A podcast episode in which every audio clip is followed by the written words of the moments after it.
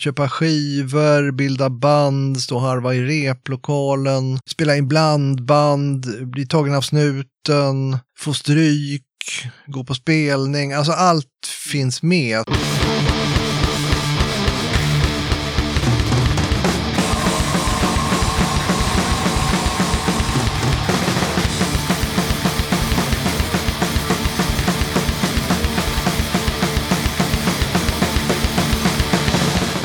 Tjena! Varmt välkommen till avsnitt 139 av Döda katten Podcast. Den här gången tar jag med ett snack med författaren Arne Vikander. Trogna lyssnare vet att eh, Arne varit med i podden tidigare. Det var i avsnitt 46 som kom ut i november 2018. Så det här är alltså ett så kallat recat-avsnitt. Arne är tillbaka i podden eftersom han har släppt en ny bok, Den tionde punkan, som är en fristående uppföljare till Arnes förra bok, Den tredje punkan. Det blev ett bra och roligt snack där vi såklart pratar om nya boken, en hel del om den gamla, det nystartade skivbolaget Bollmora Records och givetvis en hel del annat. Det hela avslutas med ett för Arne specialsytt musikquiz. Innan jag rullar igång snacket med Arne Vikander så blir det som brukligt lite tips och musik. Men allra först så påminner jag om att du som lyssnar på katten, du får jättegärna stötta mitt arbete med podden via Patreon eller genom att köpa Döda Kattens merch. Mer information om Patreon och hur du gör för att köpa Döda Kattens merch kommer i slutet av avsnittet.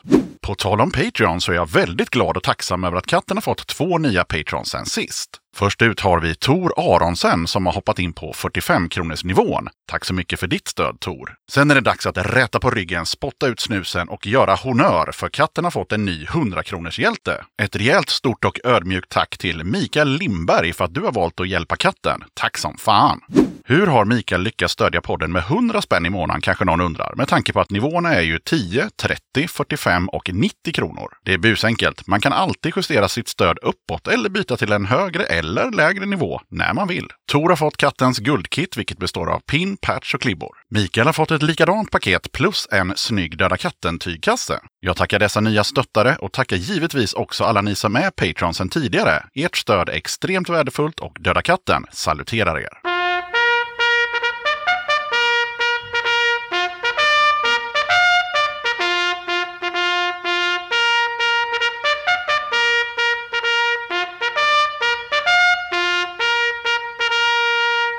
Jonas tipsar. Jag har ett nytt fanzin, Drop the Bomb. Ett livsstilsfanzin av gubbar, om gubbar, för gubbar som älskar käng och D-takt. 31 mars kommer mina tre första nummer ut samtidigt. Det är splittar med Flyktsoda, Mission och väckelse och Gamnacke. Även Meningen med livet nummer två kommer ut samtidigt. Alla kängsigns som finns i Sverige. På så sätt kan vi undkomma Postnords terror och samfrakta. Då alla scenes riktar sig till samma lilla klick säljer vi dem som ett paket, som en omnibus, fast inte. Alla är ordinarie nummer, vi samarbetar bara. Alla sidorna är old school, alltså klipp och klistra, inget digitalt skit, på svenska och på A5. Vi kan eh, klämma in 16-20 sidor till under 250 gram, så om någon vill haka på så hör av er till någon av sinen. Det ska vara nyskrivet och om käng, vad du än kallar det. Disclaimer! I gubbar inkluderas alla, oavsett genus, som känner sig gamla för att de har varit unga. Det vore nice om du kunde hysta ut frågan. Då kanske vi kan få ihop 170 sidor, vilket är perfekt. Vi kommer ta 100 eller 110 spänn med porto. Det är fan schysst DIY-pris. Det går om man försöker. Vill du pusha för kommande gigs, videos, böcker, fanzines eller liknande? Då är det bara att dra ett mejl till dodakatten gmail.com.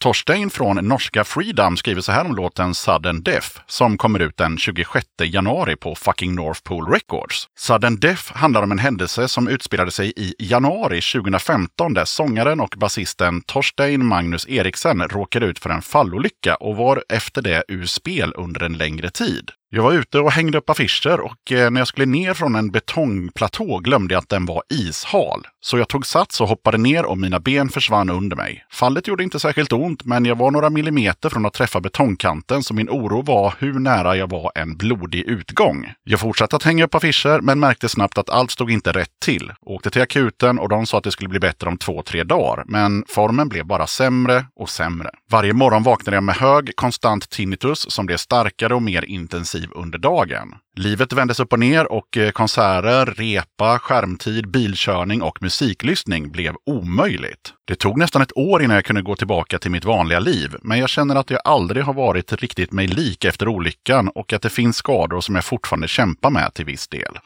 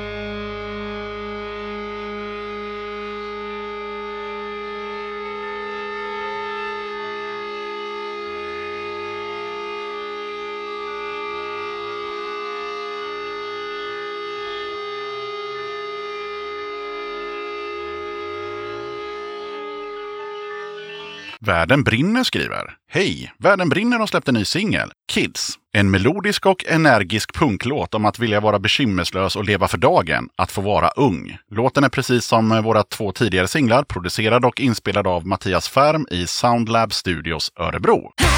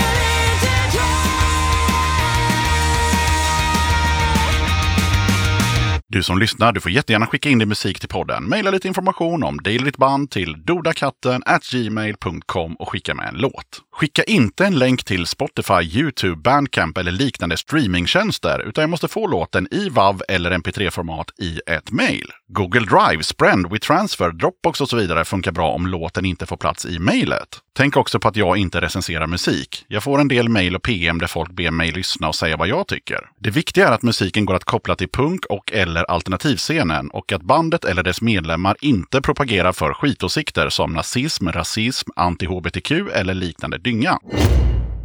Vill du eller ditt band, förening, sällskap eller liknande vara med som gäster i podden? Kul! Hör av dig till dodakatten gmail.com så tar vi det därifrån. Okej, jag som gör den här podden kallas Yxan. Avsnittets gäst är författaren Arne Vikander och nu rullar vi bandet. Döda katten podcast. Då sitter jag i studion med författaren Arne Vikander igen. Välkommen till Döda katten podcast. Tackar. Hur kommer det sig att du har tagit dig från den kungliga huvudstaden till Göteborg för att vara med i Döda katten en gång till? Ja, jag har ju gett ut ännu en punkroman här Aha. bara för en vecka sedan. Mm. Den tionde punkaren som är nummer två i en tänkt trilogi. Och den tredje punkaren vi pratade om förra gången. Nu ska vi snacka om den tionde punkaren. Så det tar sig alltså. Ja. Kul! Och eh, för er som lyssnar då så är det så att den förra inspelningen den skedde för nästan tre år sedan. Vi satt eh, 100 meter härifrån och spelade in den 27 oktober 2018. Så var det. Ja, såklart. Hur är läget? Det är bra. Det är bra. Fantastiskt väder. Ja, jädrar. Förra gången jag var här var det bara skit. Ja, det var lite senare på året. Ja, det var ju det.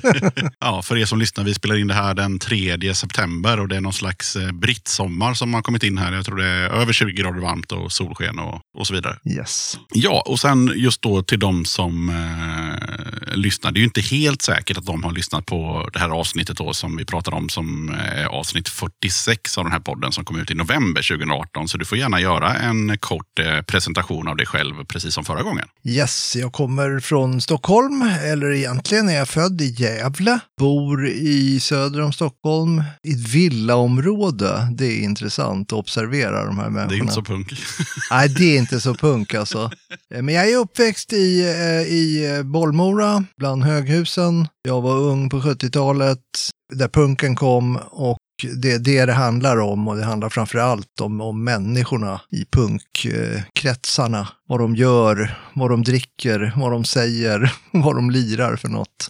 Typ, typ så. Typ så. Så nu har jag skrivit, jag har faktiskt skrivit tre böcker men det är bara två som har kommit ut. Jaha, okej. Och den tredje är någon slags, vad, vad är det? Ja, Den första är ju 70-tal, den andra är 80-tal och den tredje kan man säga är 90-tal. Aha, okej. Då börjar det ju luta rejält i tillvaron för vissa. Den här andra boken, den tionde punkaren, är- hade ju arbetsnamnet Boken som ingen dör i. Ja, okej. Är Ja. ingen som stryker med. Nej, Alla överlever. okej. Så du har alltså redan skrivit trean i trilogin då med andra ord? Ja, själva råskrivandet liksom. Texten ligger klar i ett Word-dokument, men sen behöver den ju bökas med några varv. Eh, Man upptäcker saker som var kanske mindre bra och sådär. Men den är liksom, den finns. Den finns. En sak som jag kom att tänka på precis nu, som jag inte ens hade förberett, det var att eh, i flera recensioner av eh, den tredje punkan så, så nämns det väldigt ofta det här med att du skrev den boken eh, under någon palm eller vad det nu var. Du, du var på någon resort eller något sånt. Jag var faktiskt på Madagaskar, men jag skrev ingenting på Madagaskar. Men av en lustig slump så befann jag mig i den lilla kolonialstaden Tamatav på Madagaskar. Och satt och svettades under en palm i en solstol och hade ingenting att göra. Och det var hett och jävligt och, och så. Ja. Och då började jag, det var då jag började fundera på de här människorna. Aha, okej, så själva idén skapades där. tänkte att fan vad mycket roliga typer man har fått förmånen att umgås med under åren. Tänkte jag någon borde skriva en bok om de där stollarna. Det verkar inte som någon var intresserad av det. Så jag tänkte, sen när jag kom hem så tänkte jag, jag gör ett försök. Vad kan jag få ihop? Liksom 25 sidor, 40. Men sen rullade det på och det kändes ganska kul och jag började hitta en egen stil. Jag skriver ju bara med små bokstäver och mycket slang och fanskap. Ja, men precis. Ja. Ja, vi kommer prata lite om det idag också, men vi pratade desto mer om det i förra avsnittet. Så vill ni ha en full closure på det så är det bara att spola tillbaka till avsnitt 64 tror jag jag sa att det var. Ja, och där blir man också lite lurad kan jag säga. För att eh, på baksidan av boken, så, alltså den tionde punkaren, så är det med versaler. Och då tänkte jag, "Jaha, nu har han släppt det där. Och så, nej. Nej då, nej men det var det faktiskt på baksidestexten. Halva baksidestexten var med eh, versaler. Ja, Eh, det- Och där ska ju föreställas att det liksom är någon form av eh, förlagsperson person som beskriver det. person Ja, som, som kommer in på banan och lite, lite grann pratar på, styr upp det hela. på ett vuxet sätt. Mm, mm, mm, mm. Så det var inte så att du skrev boken, där, för jag såg lite så här Hemingway, att du satt med en gammal skrivmaskin och svetten sprutade och du satt i något linne där. Nej, nej så, så romantiskt var det inte.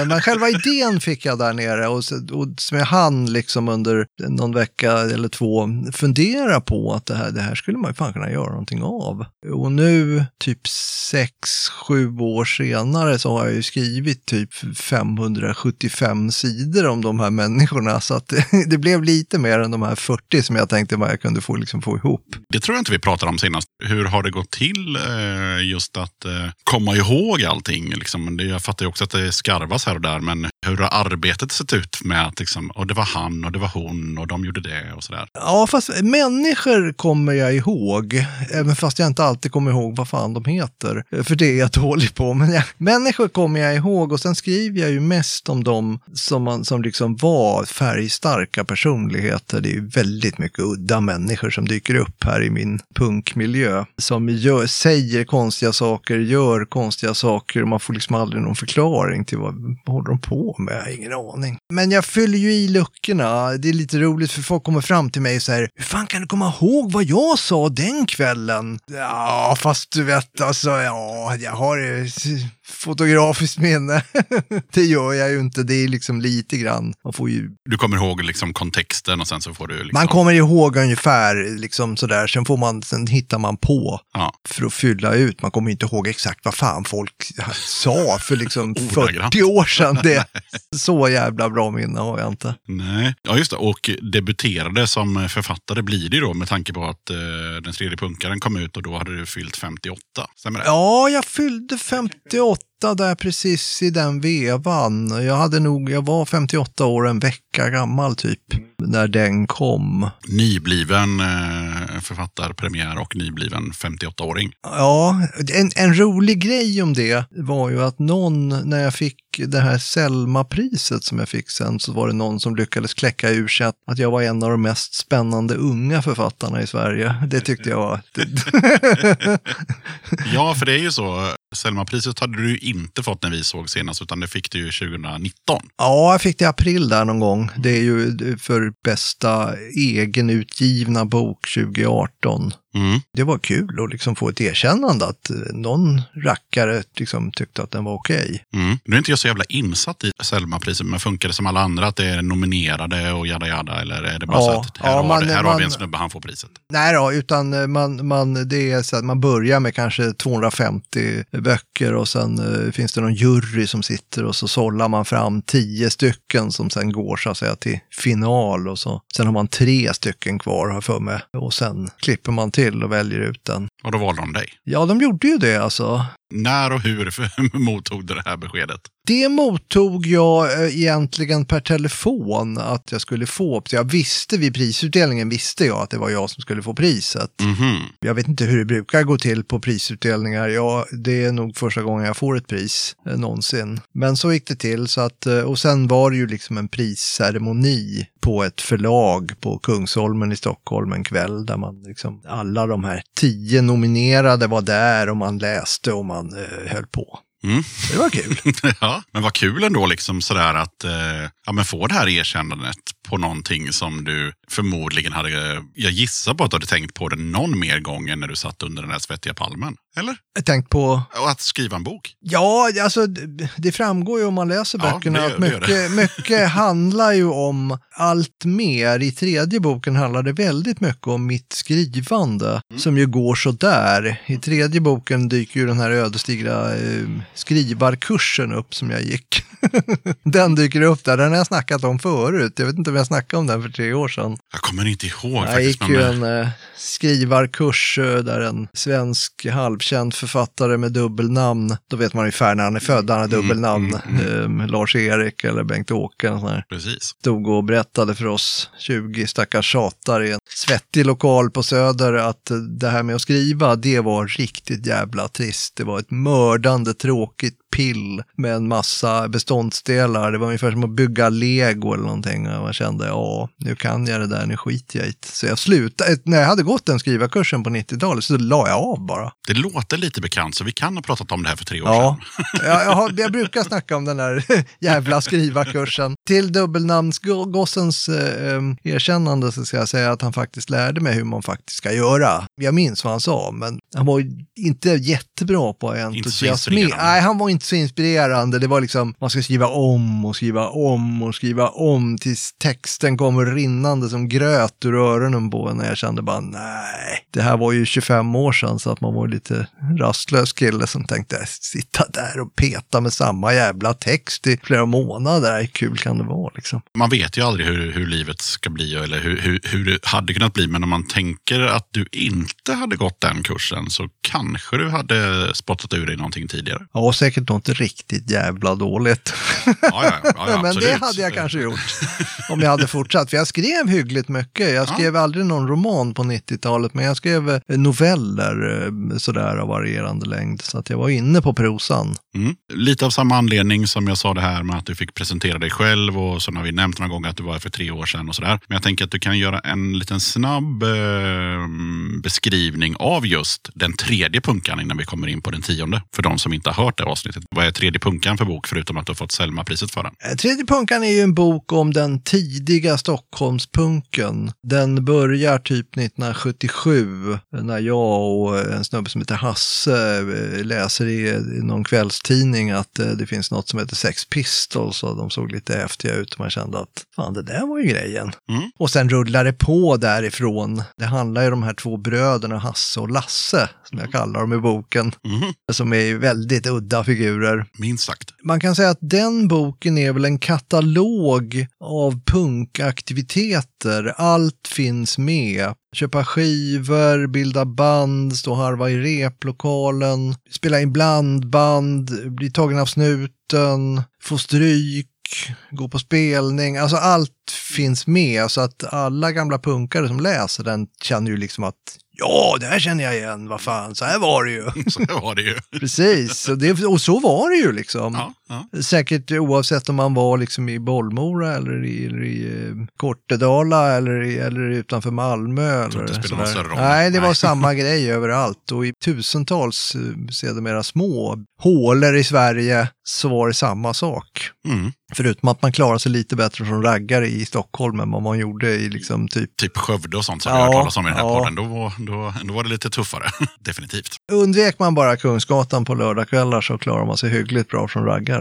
Ja, de var inte ute i Bollmora så mycket. Nej, där hade vi problem med mopperaggarna. Det var ju inga riktiga raggare utan det var ju något jävla moppegäng där. Okej. Alltså när punken kom så delades ju, om man säger, man delade upp obsklassen i två delar. De som älskade punk och de som hatade punk och de här grupperingarna slog ju halvt ihjäl varann. Så var det, punk 78 liksom. Det var väldigt mycket blodsutgjutelse både här och där i plugget och på gatorna och på fester och helvete vad det vevades. Ja. Så det var ju det man liksom, där fick man ju en del stryk. Det finns ju en, eh, en gammal fest i första boken, den tredje punkan, där moppegänget dyker upp och slår sönder, gör, gör pinnbed av ytterdörren och jagar ut alla människor på gården och det är full kalabalik. Någon slår en spegel över huvudet på en annan snubbe, sån här klassisk filmscen och det var det var liksom hände i verkligheten. Man kände oj, jävlar. Okej, mopedistgänget i Bollmora var ju inte att leka med. Nej, det var så här som eh, Peter and Test Tube Babies kallar för moped lads. Ja. Ja, det är nog inget fenomen som finns överallt. Men å andra sidan, det där som du beskriver, det uttrycker sig på olika sätt i olika städer. Jag pratade med en, eh, jag tror han till och med sa det i podden, Mika som har varit med i podden, att eh, i Motala när han växte upp där, då var det liksom en schism mellan folk som gillade hårdrock och folk som gillade The Cure. Så då hade de liksom en The Cure-gruppering och en hårdrocksgruppering och så hade de fighter. Ja, jo, men det var, det var ju, det, alltså, sen kom ju syntarna på Ja, sen var det synt och 80-talet. hårdrock. Det, det var ju på min tid. Då var, det, var man tvungen att välja läger. Syntarna var ju erkänt dåliga på att slåss, så att de, de låg alltid risigt till. Jag säger ju i nya boken att syntare är punkare som försöker skärpa sig. Det står jag for- fortfarande för. Det var så. Så kan det nog vara faktiskt. Ja, men vi går över till eh, den tionde punkan. Och eh, hur, eh, hur såg arbetet ut med den? För om jag inte minns fel så inte fan pratade du om någon trilogi när du var här senast. Utan det var ju mer att du hade gett ut en bok. Ja, Eller? den, äh, nej, jag hade nog ingen idé att det Nej. skulle bli en trilogi när jag var här förra gången för tre år sedan. Eh, jag var ganska glad att jag hade gett ut en bok överhuvudtaget. Däremot hade jag nog möjligtvis börjat fundera lite grann på en bok till. Mm. Och Det vet jag att vi pratar om. Ja, för det, det- för det kom, jag började skriva lite grann redan innan den tredje punkan kom ut. Så, så hade jag börjat lite grann på den tionde punkan. Och jag bara liksom körde på. Det var, jag, var, jag fick inte stopp på skrivaktiviteten utan eh, det är ju någon slags fristående fortsättning på den tredje punkan. Så att den sträcker sig, det, här snackar vi 80-tal. Folk kommer och går i trilogin som jag brukar säga. Alltså det är nya personer som glider in på banan och andra försvinner. Eh, inte nödvändigtvis så att de dör, men en och annan, en och annan gör ju det. Men, men, ehm, och så ser det ju ut om man var punkare, en känsla av man umgås med människor utan att liksom, ha någon riktig koll på vad de är för några. Man vet, ja han gillar exploited och dricker mycket bärs, bra. och så kallas han någonting, typ eh, liksom Sid-Johnny eller någonting sånt där. Mm. Det var ungefär vad man visste om folk. Och så kör jag ju i boken också, att det finns ingen liksom bakgrundshistoria, folk bara dyker upp Ja, och gör massa konstiga grejer. ja jo, Så tack. ser det ut. Men jag tänker just arbetet. För den första boken då, då, då fick du idén eh, under en palm och sen så kom du hem och började skriva. Såg det exakt likadant ut när du började med, med den här boken? Ja, med minuspalmen då Ja, minus möjligtvis. palmen då, men, men, eh, men i övrigt, jag, jag bara liksom körde på. Kapitlerna är hyggligt fristående så att eh, det skulle ju kunna ha varit en bok, de här två, faktiskt, utan att det skulle bli konstigt. Ja, jo. Så att jag, jag tutade och körde och jag, jag hittade ganska snabbt eh, ett par huvudpersoner som var extremt tacksamma att skriva om. Mm. Med alkoholrelaterade eh, öknamn båda två, som ju förekommer i hela boken. Och den, den ena eh, är ju en snubbe som heter Nils Pilsner och den andra var en snubbe som vi kallar för Vermut, som dyker upp hela tiden och gör en massa konstiga saker. Men var det helt naturligt att fortsätta liksom med det här med punk och bollmora och hela den grejen? Eller, i Ja, ja, det var det. Ja, alltså jag, vill, jag, har, jag har läst så många författare som kommer med en snorbra debut eh, och man känner wow, vilken grej liksom. Och sen börjar man skriva om något helt annat och man inser att han, hade inget mer att säga. Eh, Det, det blir liksom aldrig detsamma. Det tycker jag man kan säga om Ulf Lundell också. När Jack kom kände man ju fan, det här är ju en snorbra bok, men sen vet jag inte. Nej. Jag frågar inte mig. Jag inte Vardagar 58 vad han liksom. håller på med faktiskt. Men eh, många böcker har han gjort. Så att jag kände att nej, men det det här jag vill skriva om. Resten skiter jag i. Mm. Det är punkare eh, och punkmiljön liksom, som jag vill beskriva. Den är ju intressant. Men hade du någon slags så här prestationsångest med tanke på att du fick ju bra recensioner på den tredje punken och du fick Selma-pris och sådär. Påverkade det någonting? Nej, ingenting alltså. Nej. jag bara tutade och körde. Det var lite Bukowski-style, alltså jag bara fortsatte. Jag hade hittat min grej, sen var det bara liksom att dra på. Men skulle man kunna gissa på att du kanske blev peppad å, å andra sidan då? Av att folk Lite det bra, grann, liksom? ja lite grann. Jag fick ju en del bra recensioner och så fick jag det där priset. Mm. Och det är klart att det någonstans säkert gjorde att det var, att det var roligt att fortsätta. Om folk hade sagt fy fan vad dåligt, vilken jävla skit det här är hörru. Så är det inte helt säkert att jag hade skrivit en till faktiskt. Nej, och du var ju med i lite poddar och lite, var lite intervjuer och lite sådär. Så att eh, helt obemärkt gick det ju inte förbi. Nej, Nej. nej det, var, det, det hände en del grejer och det är det som är kul alltså. Ja, Jag tycker i och för sig själva skrivandet också är kul, men det är ju kul att komma ut och träffa folk och imorgon ska jag på en bokmässa och stå och försöka kränga lite böcker och sådär. Det är liksom, ja. hur ser bokmässa ut? Eh, För det är fortfarande en pandemi måste vi komma ihåg. Även om många av oss har tagit båda sprutorna och så vidare. Men eh, det är fortfarande en pandemi. Ja, det här är ju en jätteliten bokmässa Okej. eh, ute i eh, Torslanda Ja. på inåt litet kulturhus med ett antal författare på en liksom amatörnivå kan man väl säga. Mm. Och jag lyckades anmäla mig där och fick vara med, för det var tydligen väldigt många som var intresserade. Så att jag tror att man har liksom vidtagit vissa mått och steg för att folk inte ska stå i en klunga allihopa. Har det varit några hinder på vägen med nya boken? Ja, alltså hindren, eh, om själva skrivandet flöt på hyggligt bra, tycker jag nog att det gjorde. Jag hade någon period svacka i mitten där när, när huvudpersonen behagade försvinna och jag kände att jaha, och vart fan är vi på väg nu då? Så.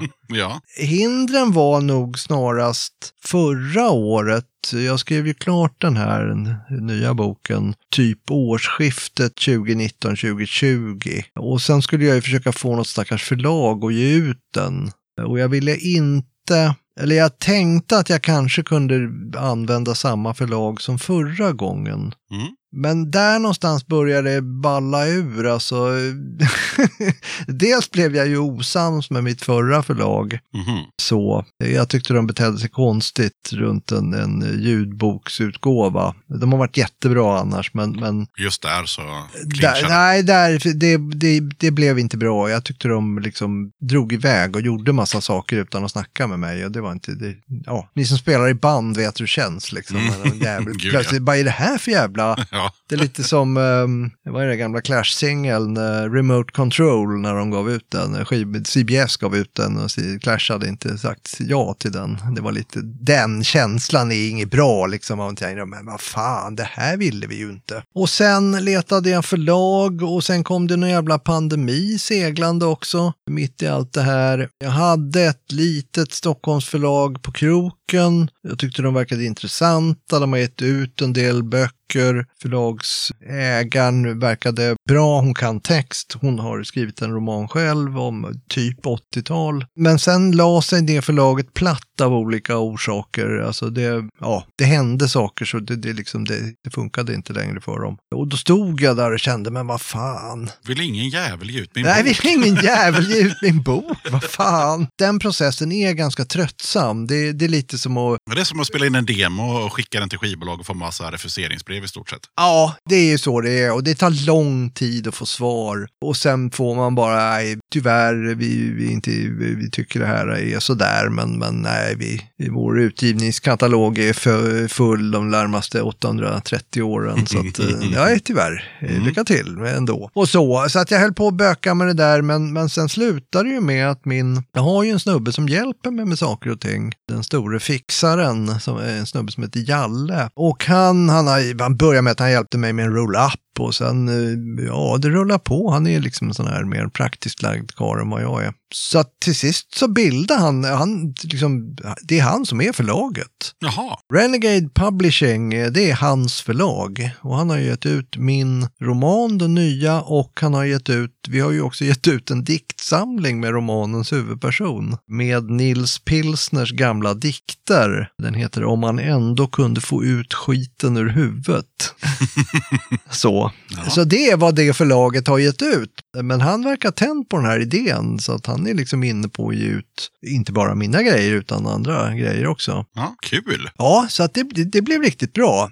Men vi har gjort liksom allting själv. Vi satt i hans lilla kontorsrum i, i, eh, strax söder om Stockholm eh, och trängdes och försökte göra en sån här inlaga i eh, InDesign. Fy fan, vilket jävla bök alltså. Jag fick en plastblomma i bakhuvudet en dag när det blåste, kommer jag ihåg. satt där. InDesign är ett jävla runk, alltså. Ursäkta uttrycket. när man flyttar ett semikolon på sid 78 så visar det sig att hela sid 82 kollapsar. Åh! Så att det, var, det var några runder i det där, men det blev hyggligt till sist faktiskt. Mm, absolut. Han kan det sådär, jag kunde det ju inte alls. Eh, Bättre nu. lite bättre nu, ja. Jag fattade efter ett tag hur det funkar. Ja, det är ju logiskt men krångligt. Ja, det är ju logiskt, men, men man blir förvånad i början. Så där gör ju inte Word när man sitter och skriver, att det liksom rasslar till någonstans där, där man inte håller på. Men den fördelar ju texten jämnt över textmassan så att det, det flyttar på sig och det avstavas och det hålls på. Mm. Och in i helvete. Men i de recensionerna jag har eh, hunnit läsa om eh, den tionde punkan, för även om boken kom ut, vad sa du, för en vecka sedan? Ja, den kom ut eh, för exakt en vecka sedan. Okej, så de som lyssnar, vilket datum pratar vi om? Då pratar vi om den 27 augusti, och för idag är det den 3 september, så var f- fredag för en vecka sedan hade vi releaseparty. Vi hade releaseparty i tre dagar. Oj, oj, oj. Fest i dagarna tre. Ja jävlar alltså vad vi höll på. Ja, nej men i alla fall då, det jag har hunnit läsa då, det är eh, det här som vi nämnde i början, nämligen att eh, det är många som pratar om att det är en trilogi. Och som jag sa när du var här senast så pratade vi inte om att det var en trilogi. När kom du fram till att ja, men det blir en trilogi? I början av förra året så började jag, precis som när jag började på andra boken direkt efter första, så började jag på tredje boken direkt efter andra. Dels för att, för jag hade liksom, jag såg framför mig att vart det barkade iväg. Plus att jag var lätt irriterad på att det, alltså förra året var ju suveränt att sitta och skriva. Det hände ingenting någonstans. Alla låg hemma under sängen med, med någon jävla munblöja på sig och det var liksom inga spelningar, det var inga fester, det var ingenting någonstans. Så jag kände bara, det är ju lika bra att köra på. Plus att jag hade det här förlagsproblemet då, så att jag, jag kände bara, nej, jag kör på. Och tredje boken, den skrevs sen nästan av sig självt alltså. Den är lite tjockare än de två första dessutom. Och det är ju en bok så det, det hänger ju ihop upptäcker jag nu.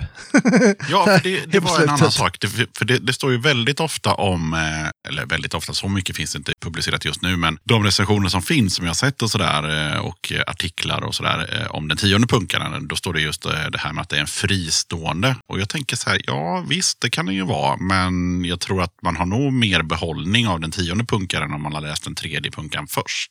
Alltså ska man läsa kan man ju lika gärna börja med den första och sen ta den andra. Men den andra går ju att läsa utan att man har läst den första. Absolut. Men jag känner så, jag som har läst båda känner att ja, hade jag bara hoppat in där i den andra så, ja, det finns ju väldigt lite som återknyter från den första, men det är fortfarande, vet inte, det känns som att Det är man... första kapitlet där eh, finns det ju en del, där, där eh, liksom första sidorna återknyter ju rätt klart till slutet på första boken. Plus att man har ju fått följa dig framförallt i den första och så får man följa dig i den andra och så märker man liksom att det som jag slås av det är ju det här att du är väldigt mycket en betraktare. Du låter bara saker passera väldigt ofta i dina skildringar. Så här att ja, han gjorde det där och de gjorde det där och jag tog på mig jackan och gick ner till bolaget. Alltså det är så här, det är väldigt carefree i så här prekära situationer och du bara så här, ja, men jag tog på mig mina blöta strumpor och gick iväg. Alltså det är så här, Ja, jo men det är nog så. Jag, jag, jag, dels skriver jag ju utan någon större inblick i människors inre. Jag har ju väldigt svårt för författare som håller på, som är liksom, och den inre resan, oh, man ryser i hela kroppen. bah. Det känner jag att liksom, dels är ju det här människor som inte brydde sig så jävla mycket, åtminstone inte på ytan. Bara man fick lyssna på punkrock och dricka beja så var allt fine, liksom. Resten var skitsamma. Men sen är det nog också så att det händer ju en del tråkigheter även i andra boken, trots att alla överlever då. Men, men, eh, men huvudpersonen går ju från att ha varit en snubbe som skriver dadaistiska dikter eh, som man läser upp på nattbussen, det gjorde han ju redan i första boken för övrigt, mm. till att dras in i eh, inte helt lyckade politiska sammanhang och försvinner ju där också. Det antyds ju att han, ja, han har inte varit på hälsohem, alltså det kan man konstatera hyggligt snabbt. Så. Och det där gör jag ingen grej, jag bara beskriver. Det är ju lite Bukowski-style över det hela, alltså man bara fotograferar skiten som den ser ut. Så folk, kan ju tänka själv. Det är jobbigt med författare som tror att läsaren är liksom lite bakom flötet. Det tror Ja, jag nej, inte men det, det kommer jag ihåg att vi pratade om förra gången. Att det är en bra grej att man låter läsaren liksom själv skapa liksom miljöer, sammanhang och, och sådär. Istället för att skriva dem på näsan hela tiden. Det är nog en bra grej. Det finns ju en del saker i nya boken dock som man kan fundera över och som man kan liksom diskutera till och med. Mm. Om huvudpersonen, alltså om, om mina, alltså den, det jag som är jag i boken agerar på rätt sätt i olika sammanhang. Sådär, hur ska man agera när, när någon man umgås med och tycker väldigt bra om plötsligt blir liksom politiskt extrem åt fel håll eller vad man ska säga. Ska man tacka för sig då eller ska man fortsätta umgås med den personen? Det är ju en, det är en lite småjobbig fråga tycker jag. Jag tänkte på en scen, kan man väl kalla det för, i den nya boken. Där det bara väller in massa folk hela tiden. Och du är så himla lugn med det. Och då tänker jag så här, Vad Arne verkligen så lugn med det? Ja, alltså efter, säga vad man vill, men efter två böjar så är man ju ganska lugn. Man är, man är hyggligt balanserad, har koll på läget, tror man. Eh, sådär. Eh, och jag hade ju i min lilla etta på Sikvägen 1 i, i Bollmora, så här, så det var ju ungdomsgård där. Och det var jättekul, men skulle jag vara suttit där nykter, jag vet att det var, alltså jag var ju inte, drack ju inte bejas varje kväll när det kom upp folk och man liksom ville gå och lägga sig så blev man ju lite så här, nej, då blir man lite stressad. så. Men efter två beja så, då, då skiter man i det, då är det bara, ja för fan, kör på. Pissa på balkongen, det gör mig ingenting. Och Har det hunnit komma, komma någon feedback på, på nya boken till dig? Än? Ja, du nämnde ju att det finns ett par recensioner. Ja, men jag tänkte om de har nått dig så att säga. Du menar recensionerna? Ja, ja precis. Ja, jag har sett eh, någon, jag har sett två sådana här, eh, ja, som skriver på nätet, alltså poddar eller eh, Bloggar. bloggar var ordet, tack. Podd är när man babblar, Japp. blogg är när man skriver. Yes. Och det är ju två personer som höjer boken fullständigt till skyarna, vilket gjorde mig väldigt, väldigt glad. Alltså jag är ju inte mer än människa, jag tyckte det var jättekul. De är verkligen, alltså det, de är verkligen i taket de här två. Mm. Mm. Så, så det, var, det var roligt, men det är väl bara de två än så länge. Annars har jag inte fått så mycket eh, feedback från, från läsare därför att ingen har hunnit läsa den nästan Nej, ännu. kan man ju förstå. Jag sålde i och för sig hundra böcker förra helgen, men så att någon, någonstans här nu i dagarna börjar väl folk läsa ut den där. Så då får man, väl, veckan. får man höra liksom Ja. från, från de verkliga snubbarna vad de tycker. Om Ja. det är bra eller dåligt. Ja, men då kan jag säga att jag har ju läst den och jag tycker den är bra. Och eh, jag tycker också att eh, ja, men man fastnade. Men, men som jag sa innan, jag tror fortfarande att det är bra att läsa den första boken först. För det gör att när man slukar den andra så på något sätt så man blir mer intresserad av att läsa den tionde när man har läst den tredje. Det är min personliga åsikt. Mm, ja, men det kan vara så. Och framförallt då när, när den börjar så kommer man in i den här Arne-världen igen och sen så bara rullar det på. Liksom. Arne-världen.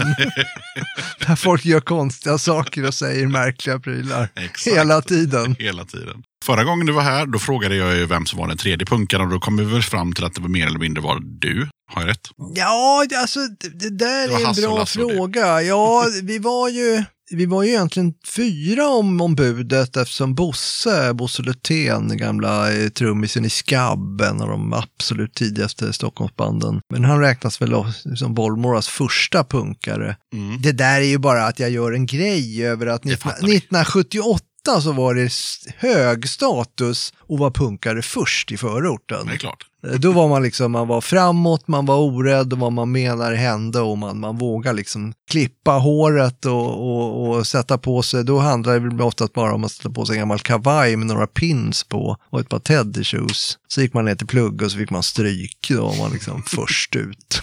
Ja. Så. Den tionde punkan är väl mer att det- det är liksom bara en titel. Mm. Så det kan man Det är nog inte inte... kronologiskt så, nej, person. det är Nej. inte en person sådär. Nej. Ja, det ska du inte berätta såklart vad den tredje boken heter, men kommer den heta någonting med punkan? Den kommer heta, jag kan berätta vad den kommer heta. Jaha. Den kommer heta den trettonde punkaren. All right. Olycksfågeln. Ah, okej. I sista boken, då börjar ju tillvaron luta ordentligt. Och det är väl ett tema jag insåg mitt i alltihopa. Att i, i första boken så känns det som att det lutar lite grann ibland. Ja, Men där är det också väldigt mycket nyfikenhet och, och saker är nytt. Och sen i andra boken så är det lite mer att det har stagnerat och så.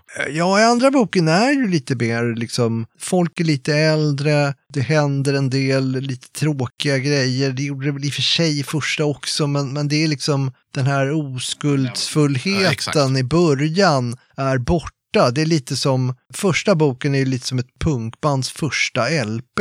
Den är inte jättebra rent tekniskt, men den är så charmig och det är så kul och det är liksom wow. Sen kommer den här svåra andra LPn då man liksom plötsligt har lärt sig att spela och inte riktigt vet vart man är på väg. Och det, så kändes väl den här andra boken ibland också. Mm.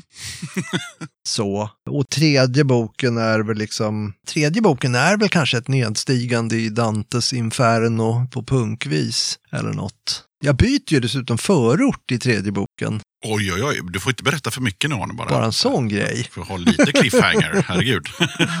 Men ja, okej. Så vi, i tredje boken är vi inte kvar i Bollmora. Nej, inte hela. Halva är vi kvar i Bollmora, sen är vi någon annanstans. Ja, för er som inte har hört eh, förra avsnittet då, så var det så att eh, jag trodde ju inte ens att Bollmora fanns. Jag trodde att det var en fiktiv ort för det lät så jävla roligt. Men eh, det finns. Bollmora finns. Ja, det gör ju det. Det har ju en historia det också. Eh, Bollmora var ju eh, på 70-talet eh, var, var typ Rinkeby eller norra Botkyrka är idag. Det var, en, det var en plats med rejält dåligt rykte. Det var ett ställe där man liksom, om man pratade med folk så, så, så lät det ungefär som man, man kunde gå ner till centrum och köpa, eh, köpa droger och skjutvapen av vem som helst, typ nästan. Det är lite som man snackar om Rinkeby idag, att "Åh, man åker ut dit, fan, då blir man skjuten på en gång. Mm. Så är det ju inte. Jag har ju bott i norra Botkyrka, det är ju eh, förbannat trevligt för övrigt. Men när eh, Tyresö som, för, eh, som kommunen heter, när det blev moderatstyrt på 80-talet, då ville man ju tvätta bort namnet Bollmora. Så därför får det inte heta det längre. Ah, Nej, det, man ville inte. Bollmora hade så fruktansvärt dåligt rykte. Alltså, det hade så dåligt rykte, så när man åkte in till gallerian där alla punkarna satt 1978 och så, det är fest, häng på, ja, vart ska vi, Bollmora, nej! Det var liksom, dit ville Oj. man inte åka. Det var, det var ungefär som att säga idag, det är fest i Rinkeby, häng på, nej! Folk vågar inte hänga på. åh fan. Det var rejält eh, dåligt rykte. Det var också ett ställe dit tunnelbanan inte gick. Och det gjorde den inte därför att man tänkte att det blir sånt busliv om tunnelbanan går dit. I Bollmoras fall blev det precis tvärtom. Det var som en sluten anstalt i förortsvärlden. Men finns Bollmora kvar idag? Ja då, Ja. det gör det. Men man kan inte åka tunnelbana dit. Man kan inte åka tunnelbana dit. Det blir åka- sånt busliv då vet du. Ja, man får ta någon buss. Ja, man får ta en buss. Men Bollmora finns kvar på sätt och vis. Men det Bollmora jag beskriver i första och andra boken, det finns ju inte kvar kan man säga. Man har glasat in centrum, snubben i fårskinnspäls eh, som sålde droger, han står inte kvar där och lite sådär. Alltså det, det är någonting annat där ute än vad det var på den tiden. Men så känner väl alla om man återvänder till liksom När var det i Bollmora senast? jag är i Bollmora ganska ofta. Jag var i Bollmora i eh, tisdags. Jaha. För jag bor ju inte så jävla långt från Bollmora. Nej. Min hustru hävdade ju att hon ville bo i Bollmora, eller Tyresö då, när vi träffades. För vi åkte dit, jag visade runt lite grann och hon tyckte åh det var jättetrevligt. Jag bara nej, jag vill inte bo här, helvete också. Det är som att flytta in på museum. Ja. Så då bosatte vi oss en bit bort. Mm. Senast så pratade vi om Älta och jag citerade dig så här. Men Älta är inte Bollmora. Älta ligger bredvid Bollmora. Någon annan får skriva om Älta. Och då är min naturliga följdfråga idag, tre år senare. Har du hört något om någon som ska skriva om eh, Älta? Nej, ingen är sugen på att skriva om Älta.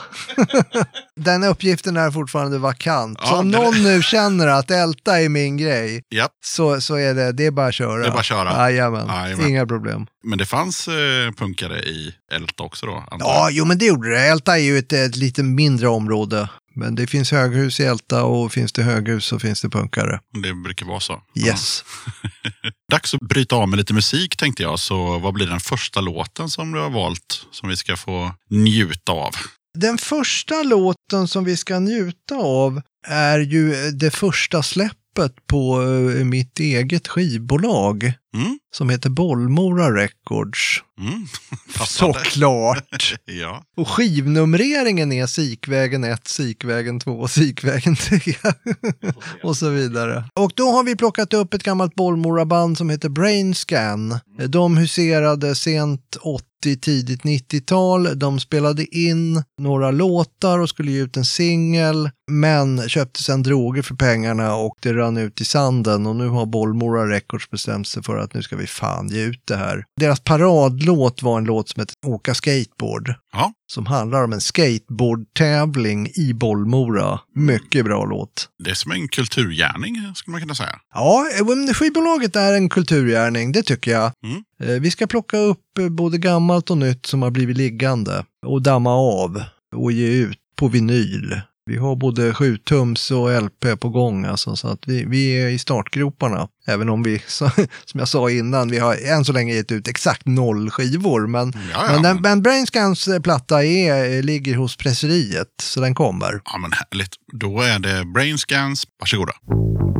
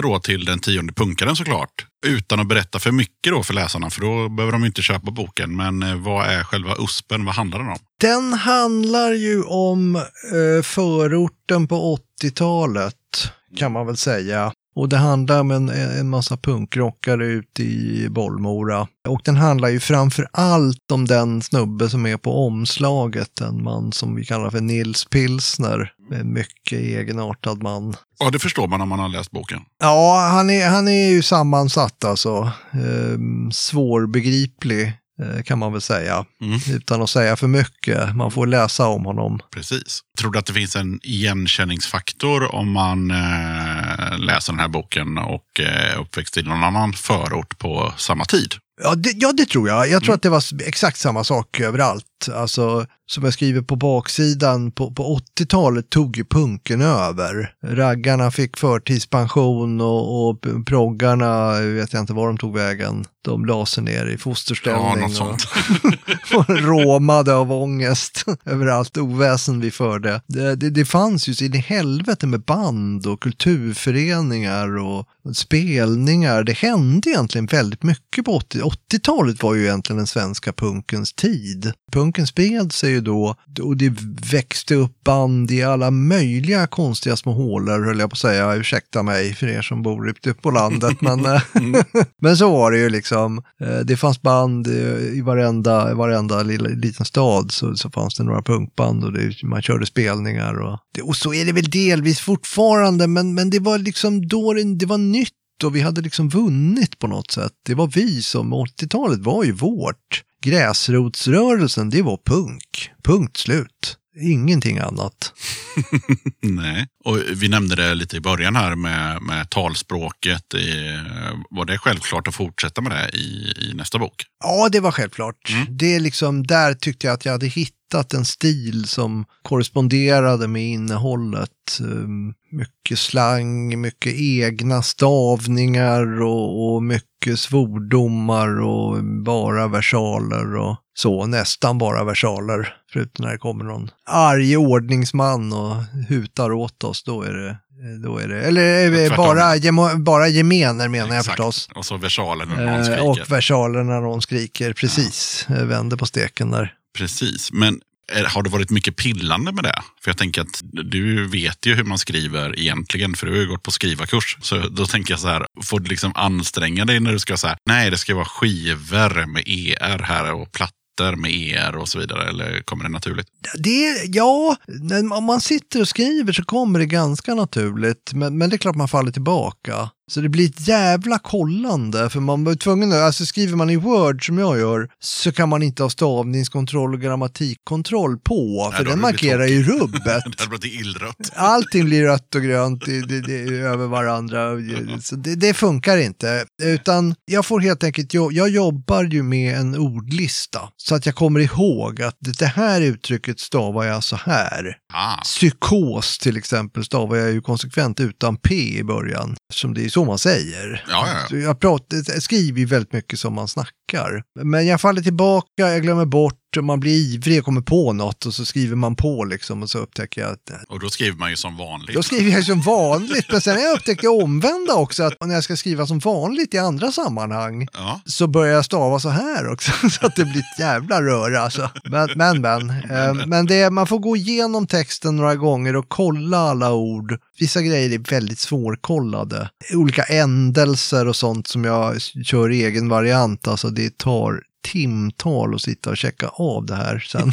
så att det liksom är konsekvent. precis. Och det är det. På tal om det så eh, tänkte jag att vi skulle kika på ett citat eh, som jag hittade från Anders Kapp om just språket. Och då står det så här att författaren har skapat ett eget punkspråk som eh, bland annat karaktäriseras av att han stavar ljudhärmande, struntar i versaler och alla andra skiljetecken eh, förutom punkt. Det har du ju med ändå. De vanligaste pluraländelserna i svenskarna är OR, eller OR, och eh, AR. Betydligt färre ord har pluraländelsen ER och eh, de här försvinner sakta. Till exempel kollegor stavas allt oftare kollegor, vilket jag ibland kan tycka är trist. Så, jag blir rätt förtjust av en text där nästan allt plural använder ER, vilket eh, blir alldeles korrekt i en ljudhärmande stockholmska. Språket blir eh, i sig en central del av berättelsen, vilket är lysande. Ja, han gillar det där alltså. Eh, Det, det var kan man ju ja, lugnt så säga. är det. Ja. Och det är glädjande. Jag, för jag, jag gillar det ju också, annars hade jag inte fortsatt. Jag, jag gillar att liksom eh, hitta en egen variant. Och jag tycker varför stavar man inte som det låter? Det är bara trams egentligen. Ja, Man säger ju inte kollegor.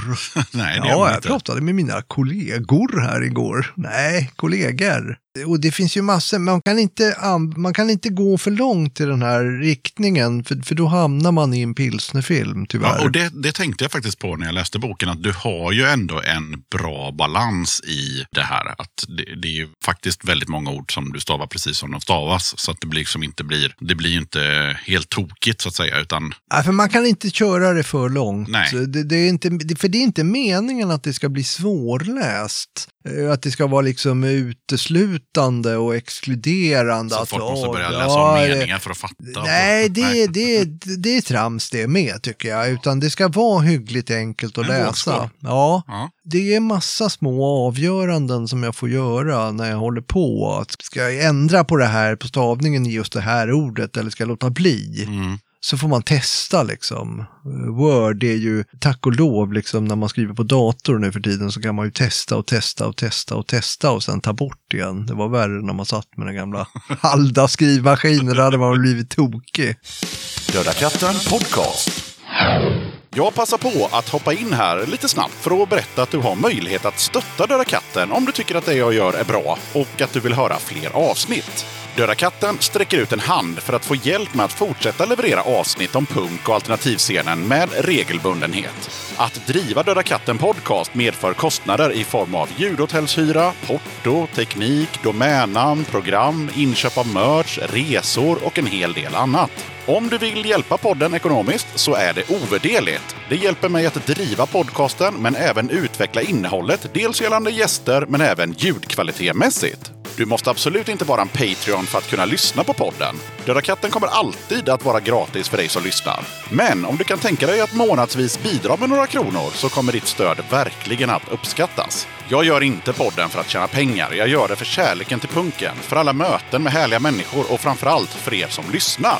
Eran feedback är den största anledningen till att jag fortsätter. Kika gärna in på patreon.com dodakatten. Länkar till kattens Patreon-sida hittar du på Döda Kattens Instagram, Facebook, Twitter och eh, på dödakatten.se. Ja, Arne, då är det dags för eh, andra gången då att svara på frågan. Så jag vet faktiskt inte vad du svarade förra gången, men du får svara igen. Vad betyder punk för dig? Jag minns inte heller vad jag svarade förra gången, eh, men skitsamma. Ja, Punk är, det är punkrock, det är punkband, eh, det är spelningar, det är skivor, det är kassetter, blandband, kulturföreningar eh, och det är överhuvudtaget handlar om att göra saker och inte bara sitta och liksom vänta. Det är attityd och eh, det är till viss del ett utseende också. Det tycker jag inte man kan komma ifrån. Det är också innerstad och betongförort. Det är inte flytta ut på landet och odla selleri. Nej, det är inte, det är inte punk. Inget emot selleri, men det, det är inte punk. Det är ungefär där, om man skalar bort allt trams så tycker jag det är där man hamnar. De här begreppen som jag radade upp här. Plus en vilja att, att lite göra tvärtom. Men när du säger betongförort, det, det betyder ju egentligen att då kan man alltså inte vara punkare i Mjölby. Jo, man kan ju det. Fan också att du kommer att tänka på det. eh, jo, det kan man ju. Alltså, och du sätter ju tummen på att punken är ju extremt svår att definiera på det viset. Jag som satt på tåget ner och kände att nu hade jag fått det här. Så kom Mjölby där och sabbade alltihopa. Hela skiten. Hela skiten rasar ihop. Så snart man säger det här är punk så, så kommer det någon sån där fråga att eh, Sen ska man komma ihåg att frågan är också, vad betyder punk för dig? ja, det betyder och, det förvisso. Och, och betyder punk för dig betongförort så är det så. Och du behöver inte bl- blanda in Mjölby överhuvudtaget. Nej, men, Nej. men visst fanns det säkert några bra punkband i Mjölby. Garanterat. Även fast jag på rak arm inte faktiskt kommer ihåg några. Men Men det kan jag ta gift på att det finns. ja, det, det fanns. finns. Det fanns i Ja. alla små städer. Och det här är ju just grejen med punk, om man ska fortsätta att prata om vad punk är. Att det är en så löst definierad rörelse så att det, det är väldigt svårt att säga vad det egentligen är, för det är väldigt mycket olika saker för olika människor som ändå tycker att de är punkare och säger det. Ja, Och det här tjabbas det ju om, inte minst förr i tiden tjabbades det om det på spelningar och eh, på gator och torg, eller på att säga, och på krogen. Och nu tjabbas det väl i Facebookgrupperna antagligen. om vad som är punk och vad som inte är punk. Och man kastar ut folk ur olika grupper och, eh, och sådär. Och jag, jag tycker det är intressant, bara man inte liksom blir jättearg på varandra, för det är det fan inte värt. Men, eh, och det blir man ju ibland i de här Facebookgrupperna. Ja, och sen Eh. om jag får säga vad jag tycker eh, som är punk så är det, det första är ju att det är inte exkluderande att, eh, med punk. Och när folk börjar exkludera andra människor, då är, jag tycker inte det är särskilt punk. Nej, man brukar säga att punkpolisen är ute ibland. Ja, den Eh, är och den det. är ute väldigt ofta. Ja, Eh, och punkpolisen är ju oftast ute eh, i politiskt syfte, tyvärr. Och det där är ju jätteknepigt. Nu var det jag själv som trampade in här i den politiska avdelningen. den är jobbig alltså. Kan man vara punkare om man samtidigt tycker ba ba ba? Ja, skulle jag vilja svara på det. Alltså, men samtidigt är det ju vansinnigt jobbigt med folks jävla skitåsikter. Men ja alltså vi kan ju inte fastna i det, men jag, min ståndpunkt är att man kan inte vara punkare och moderat. Liksom. Det går inte. Fast om någon moderat säger att han är punkare och verkligen liksom har hela, Ja, han har skit, exakt. han har 3000 Ja, punksinglar hemma. Det var ju därför jag sa att vi ska inte fastna i det. För jag, jag hade ju med en, en präst från Svenska kyrkan som gäst här. Och han är punkare. Då fick jag massa kommentarer om att man kan inte vara punkare och präst. Och, eh, han Tydligen kan man han ju det. är ju punkare och präst, Ja, så då ja. kan man ju det. Så att, ja. Ja, det, där, det där är jätteknepigt. Ja. Det var enklare tror jag i mer liksom rigida rörelser som proggen. Mm, Man hade ett stormöte, det var någon som inte ställde upp på eh, programmet och då, då sa man du får, du får inte vara med längre. nej, exakt. Tack och hej. Ja, Eh, och det var ju en del musiker som blev liksom utkastade ur proggen. Ja. Vad heter han? Eh, Kjell Höglund fick inte vara med Nej, i proggrörelsen. Lundell var inte välkommen. Nej.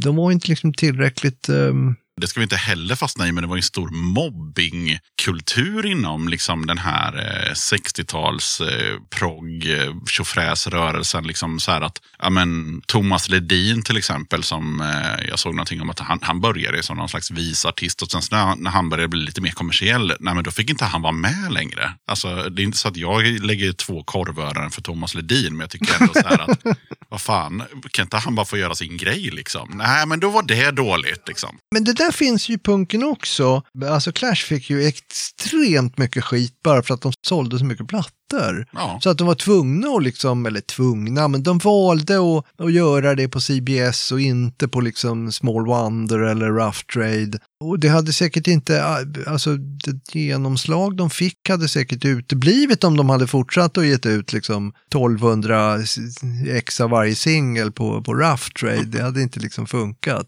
Och det, det där fick de ju, de, av Crass och de här banden så fick de ju extremt mycket skit. De fick inte vara punkare längre. Nej. Så att där var punkpolisen ute igen alltså. Punkpolisen tycker gärna också att band liksom inte får bli stora. Eh, och det är en sån konstig grej som är så här, som jag känner igen mig själv ifrån när jag var liksom yngre. Så att jag ville ha bandet för mig själv. Jag ville inte att de skulle spela på Globen. Liksom. de skulle spela liksom på min fritidsgård. De ska inte vara så, ja. Ja, jag tycker att, att band blir stora, det kan ju inte bandet hjälpa liksom. De är väl så pass bra. Men däremot kan jag ju hålla med om att om ett band blir så pass stort att man verkar liksom tappa sina ideal och sitt, sitt, sin omsorg om fansen. Och man verkar bara vara liksom ute efter att skrapa ihop x antal kronor till en ny swimmingpool. Då, då kan jag hålla med om Ja. att nu, nu känns det inte kul längre och då kan man väl bara sluta lyssna på dem. Ja, ja, ja, ja. Jag brukar faktiskt ganska ofta lyfta upp Green Day som liksom många kanske inte fattar, men som faktiskt är ett riktigt punkband från början och är jättestora. Men när man är jättestor och vet om att man är jättestor, då är det väldigt fränt när man släpper en platta som American Idiot. Alltså det är kul, det är För då, är lustigt liksom, att då du... når du ut att till du- mängder av folk med det här eh, budskapet. Ja, Liksom. det är lustigt att du nämner Green Day. Jag gillar ju Green Day. Annars finns det många av de här 90-talsbanden som jag brukar kalla dem för som jag inte gillar. Eller det finns några stycken. Men, Ganska många. eh, ja, det finns ett gäng som man liksom inte helst vill lyssna på. Eh, Men Green Day är ju ett, ett äkta punkband, men när jag säger det till folk så får jag ju så sjukt mycket Men det är för skit. att de inte alltså. har någon koll på historien. De vet inte var de kommer ifrån. Det är det. Sen kan det i och för sig vara så att jag gillar dem bara för att han sålde droger innan han blev eh, leadsångare. Så fort man ser en sån här liksom, dokumentär där man ser att okej, men de var verkligen ett gäng grabbar och de spelade i ett garage och de köpte en rutten van och de turnerade Mm, och sov på gatan. Det är då man fattar liksom så här, men de här är ju på riktigt liksom. Jag tycker de känns hyggligt äkta fortfarande. Ja, det tycker jag. Ja, det tycker jag med. Det är lustigt att du nämnde det, för jag håller fick ju min med. bild grusad. För jag, när jag var eh, yngre, så när Twisted Sister kom, då trodde jag liksom att det här är ju bara en, liksom, en produkt. Och jag var bara tio år gammal när jag, när jag såg dem i, i, i Okej. liksom så här. Men det här är bara någon som, det är något jävla skivbolag som har satt ihop de här människorna. Liksom. Och sen såg jag dokumentären på Netflix och bara, jaha, nej, oj, de... Eh, var gjorde- på riktigt. Ja, och de slet och de fick stryk och de kämpade Ja, i år. Liksom, så här. Men ja, så kan det vara. Men jag tänker att vi eh, bryter av med en låt igen, för nu har vi babblat på en stund. Ja, men det gör vi. Jag envisas ju med att, att fortsätta med att eh, plocka låtar som, som är på gång på Bollmora Det Records. tycker jag du gör helt rätt i. Mindre egoistisk än så är jag ju inte, utan jag, stå, jag plockar från vår kommande katalog, för vi har en del på gång. Och bland annat tänkte vi ut ett Stockholmsband som är av nyare årsmodell. Eh, De heter Blasting Fondas, de finns inte längre. De gjorde en LP tror jag, typ 2016. Jaha, Och eftersom eh, en av bokens huvudpersoner, nämligen Vermut, sjöng i det bandet så snackade jag med honom och upptäckte att det låg fyra låtar som han hade skrivit som var outgivna. Då bestämde jag mig på en gång, det måste vi fan ge ut en EP här alltså. men klart. Självklart. Ja. Och då, bland en av de här låtarna heter Wolves Outside Our Door. Jag tycker den är riktigt jävla bra dessutom. Snyggt. Bandet heter, Bandet heter Blasting Fondas. låten heter, Den heter Wolves Outside Our Door. och den låter så här. Varsågoda.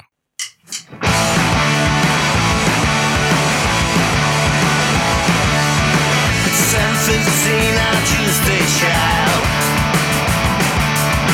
lock our doors and step outside.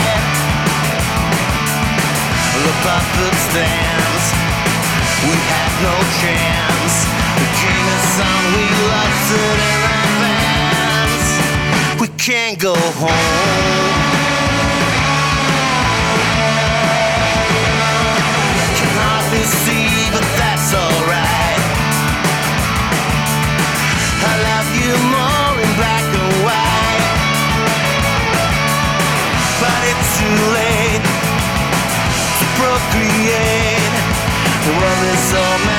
Messed up and filled with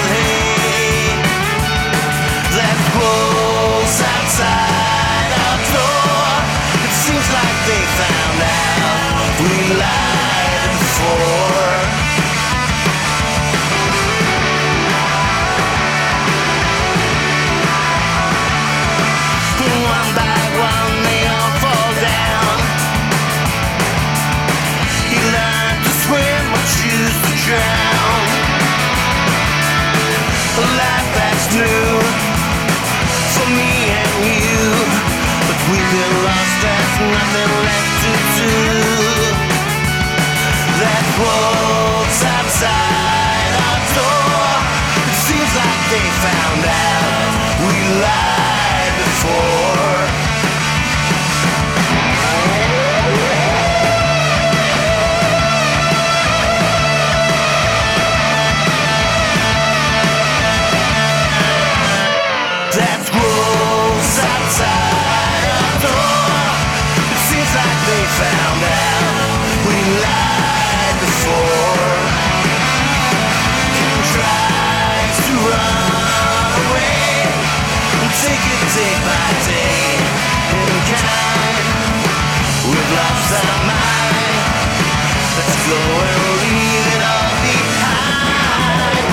still got time.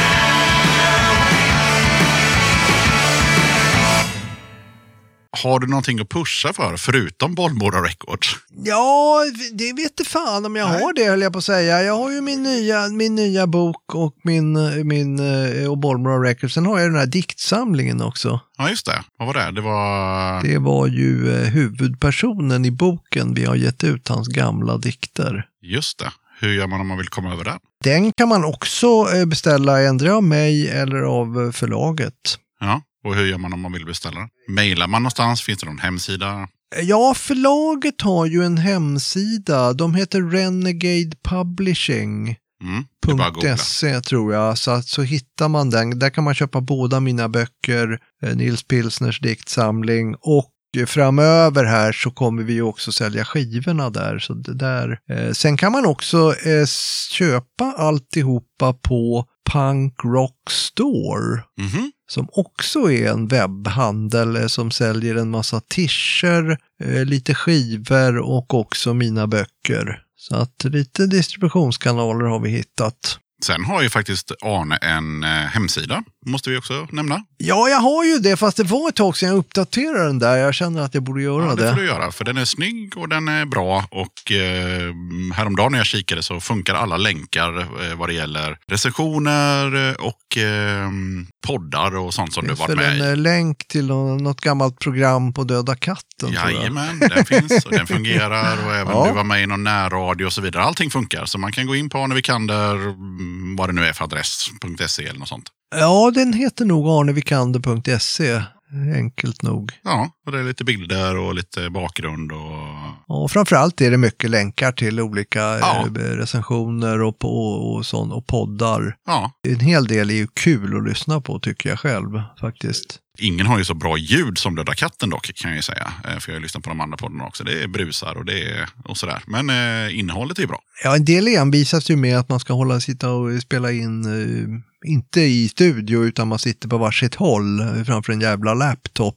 Jag är inte så jävla förtjust i det kan jag säga. Jag har aldrig gjort det och jag kommer aldrig göra det. Och jag, jag är glad över alla gäster. Ni ska få eh, en shoutout här allihopa. Ni som har kommit till den här eh, studion, kan vi väl kalla den för, under pandemin. Programledaren kan ju dessutom inte bjussa på bärs när man sitter på varsitt håll. Exakt. Det, det är helt förkastligt. Ja, nej, och sen eh, just den här att man faktiskt ses, den är ju, den är ju viktig. Liksom. Ja, det tycker jag. Ja. ja, men okej. Då har vi Bollmora Records, Arnes egna hemsida och eh, Punk, vad heter det? Punk Rock Store Mm. tror jag det heter. Hyggligt nystartad eh, webbshop som strävar efter att bli liksom vill man köpa svensk punk är det där man köper. Det finns väldigt mycket bra tischer där med gamla, mycket gamla Göteborgsband. Eh, och de är, hygg, de är schyssta, de, de kontaktar banden och liksom, eh, Ja, det, det är jävla- inga jävla eh, liksom svart eh, grejer utan det här, är, det här är på riktigt. De är, Det där är väl en bra push? ja, liksom. yes. Ja, snyggt. Jag ska gå in där och se om jag hittar några tishor. Ja, det finns väldigt många som är snygga. Alltså bruset och glow och allt Jaha. möjligt. Det är liksom bara att välja och vraka. Oj, oj, oj. Ja, där hör ni. Den tredje låten ska vi inte lyssna på nu, men du ska fortfarande få presentera den nu. Vad blir den tredje låten när eh, podden tar slut? Ja, den tredje låten kommer ju också från eh, Bollmora Records eh, icke-existerande utgivningskatalog. Men vi, vi är ju på gång och, och ge ut en del Du, du har ju en del att leverera till den här Ja, podden. ja, för fan. Det, det, och vi har mer, alltså vi har en fem tio grejer på gång. Ja, ja, ja. Jag har varit långt ute norr om stan, jag bor ju söder om stan och hämtat upp eh, CD och någon sticka och foton och för man ska göra omslag också Ja, ja. till de här grejerna. Det är kul grejer alltså. ja. Så. Eh, sen har vi ju en eh, snubbe som gör musik hemma i sin bostad. Lite grann, alltså jag tänker ju lite grann som det var i början. Eh, punken, i den vevan där i slutet på 70-talet så dök det också upp en del udda lirare eh, som gjorde musik själv hemma som man gav ut. Alltså protosyntmusik, lite industri, rock influerat och sådär. Och den här snubben, jag vet inte, jag är lite så här sugen på att ge ut någon slags 12-tummare eller något med den här. Han, han kallar sig för John Glock. Han har någon sida på Bandcamp Jag satt i somras och lyssnade igenom typ 420 låtar eller något sånt där och så hittade jag typ eh, liksom 20-30 stycken som jag tyckte var riktigt bra. Bland annat den som vi ska lyssna på nu som, som jag själv, som inte hade någon titel, men jag har döpt den till Mike the Robot. Ah, så det var titellös på Bandcamp då med andra ord. Ja, jag frågar är om den låg på Bandcamp ens. Jag fick ju på en sticka också, men, men de hade liksom inga titlar många låtar, det var bara datum på dem.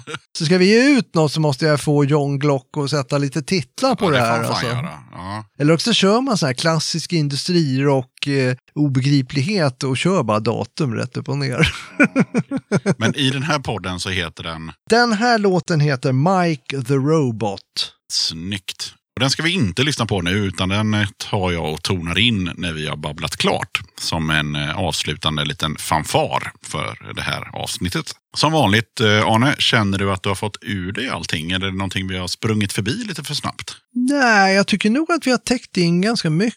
Vi har pratat om skivbolaget, vi har pratat om nya boken, vi har pratat ganska mycket om gamla boken också. Ja, ja. Och lite grann om Nils Pilsners diktsamling. Mm. Vi skulle säkert kunna sitta en tre, fyra timmar till, eh, men, men, men frågan är om vi ska göra det. Den här är mer liksom spontant om man kände så här att ah, fan, vi, det här måste vi få med också. Ja, nej men jag tycker väl det mesta är med. Jag vet inte om jag sa det, men skivbolaget är ju liksom en spin-off av böckerna. Utan mina romaner, ingen diktsamling, inga skivor. Det, är därifrån det, det var där det började. Det började med att, att min medhjälpare, eh, Jalle Jardland heter han, sa Ska vi inte ge ut lite merch? Mm. Åh, jo, det kan vi väl göra. Man tänker liksom lite kepsar och någon tygpåse sådär. Mm. Och så sa jag bara helt spontant, vi borde ge ut skivor. Det är inte riktigt samma sak, Arne, men visst, absolut. Ja, jag vet inte var jag fick det ifrån, men jag, hade ju, jag skriver ju i andra boken så skriver jag ju om de här bandet Brainscan. Mm. Och då, då avslutar jag ju det kapitlet med att säga att de här låtarna borde de ju, för jag sitter och lyssnar på deras demo uppe hos de här snubbarna i Graningsringen i Bollmora, så säger jag de här, de här låtarna var ju fan bra, det här borde ju någon ge ut på singel. Mm. Och nu ska vi göra det. Så det var ju lite lattjo, för när jag skrev det så hade jag ingen aning om att vi själva skulle faktiskt ge ut de här låtarna. Men det är också kul sådär. Debuterar som författare vid 58 års ålder och debuterar som skivbolagsdirektör i 60-årsåldern blir det då. Ja, det är nu det börjar alltså. Ja, nu jävlar kör vi. Ja, men härligt. Ja, då är det dags för quiz och eh, i vanliga fall så eh, kan det vara ganska svårt. Jag väljer ut lite allt möjligt och det brukar ofta vara någon spexig låt med, inte fan vet jag, Bonnie M eller Roger Pontare och sådär. Idag är det det svåraste quizet någonsin. Ba- Bara för att Arne med. Varför det? Nej, men fast det är svårt och lätt samtidigt. Okej. Det betyder att eh, du kommer nog känna igen ganska många band. Det tror jag. För vi kommer vara mycket i 70 och 80-talet Ja. såklart. Ja. Men det det går ut på är ju att eh, du ska också, i vanliga fall så ska man bara säga vad, då får man två poäng om man säger vad låten heter och vad artisten heter. I det här fallet så kan du liksom få fyra poäng per låt för du kan också briljera med vad heter skivan och vilket år kom den ut. Åh jävlar. Ja. Ja, ja, ja, vi får se. Så det blir liksom lite allmänbildning för de som lyssnar också, tänker jag. Jag tror att det är någon låt från 2000 och någon låt från sådär 95. Men annars är vi runt 72, 84, 73, 72? 77, 83 och däromkring. Ja, Ja, så vi får se hur, hur det ser ut med allmänbildningen hos eh, Arne. Vi eh, kör första låten och kollar. Är du beredd? yes.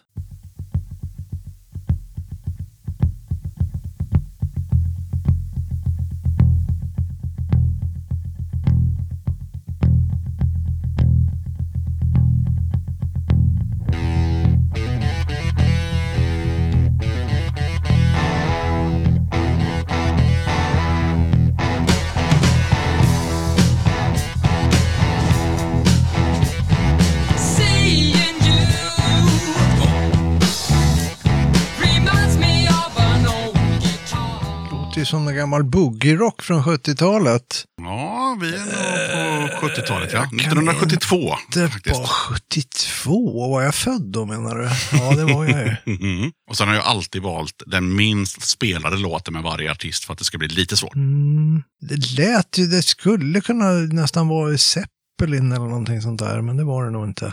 Nej, Nej, Det här var Ted Gärdestad med Beat It Girl från plattan Undringen. Gärdestad! Det hade jag aldrig grejat.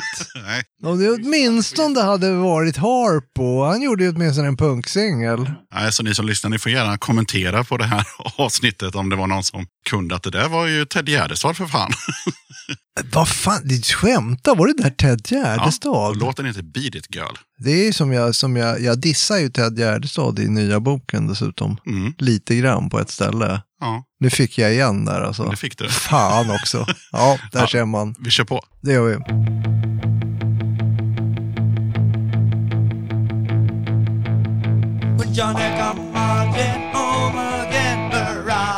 Eh, Det här är ju English Civil War med Clash. Eh, eh, English Civil War med Clash. Clash och det är ju Det är från, från andra LPn som heter någonting som jag helt har tappat ur huvudet. Den där kom i 78 i alla Det är fall. tre poäng, för det är 78 stämmer. Och den heter Give 'em enough rope. Fyra poäng. Yes, Snyggt Arne! tack. Ja, för det är nämligen nördavsnittet. Det där är en sjukt bra platta dessutom. Ja, vi går vidare, men snyggt jobbat.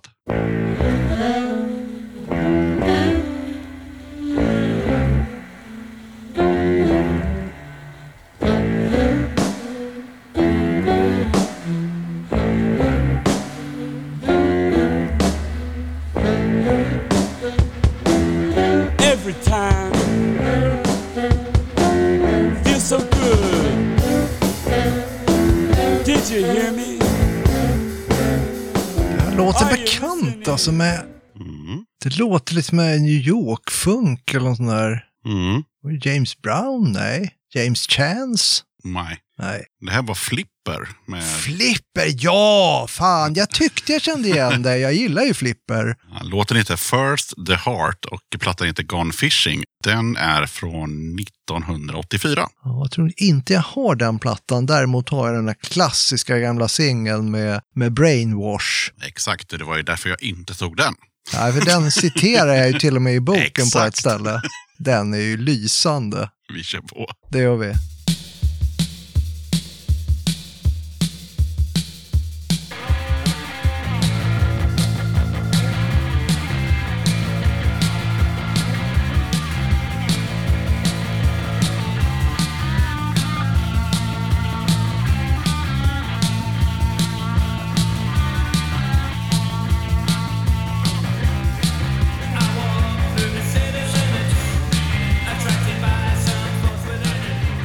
Här borde jag kunna. Ja, det borde du. Det är någon amer- tidig amerikansk punk, men vad är det?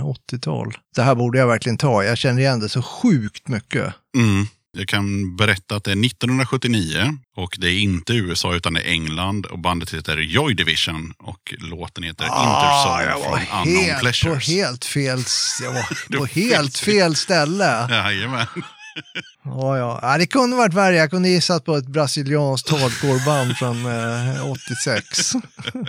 Nej, det var dåligt. Jag kände igen det in i helvete. Jag tycker det här är svårt. Så här satt man ju höll på eh, förr i tiden och, och, och liksom eh, körde låtar. Ja, Någons flickvän fick köra låtar på stereon så satt man vänd åt andra hållet. Det är Exakt. snorsvårt för vissa grejer känner man igen så in i helvete och så bara, nej. nej. Och här är det alltid liksom max 30 sekunder och sen tonar jag ut. Liksom. Ja, men det är bra så man uh, slipper sitta och skämmas allt för länge. Vi kör nästa. Ja.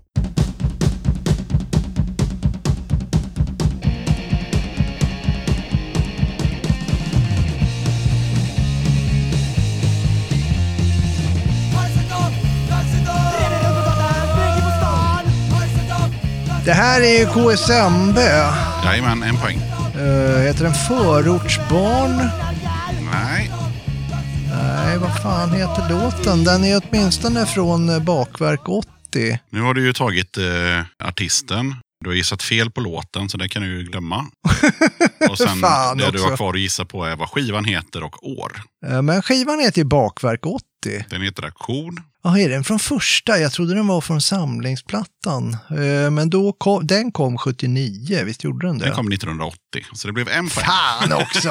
Ah! Men som sagt var, det här är den nördigaste quizen ever. Annars är det bara låtartist. Men jag tänkte... Ja, årtal, jag var ju åtminstone på banan, men Ja, att den och kom du satte ju 80. fyra på... Ja, fast Clash ska man ju ta, det hade man ju Ja, men du kunde skämmas i all framtid skiva annars. och låt och årtal och band. Det det Ja, ja, tack. Mm. Det, nu, nu är jag lite gladare här Ja. Igen. alltså, klanta bort mig på KSM. Är det?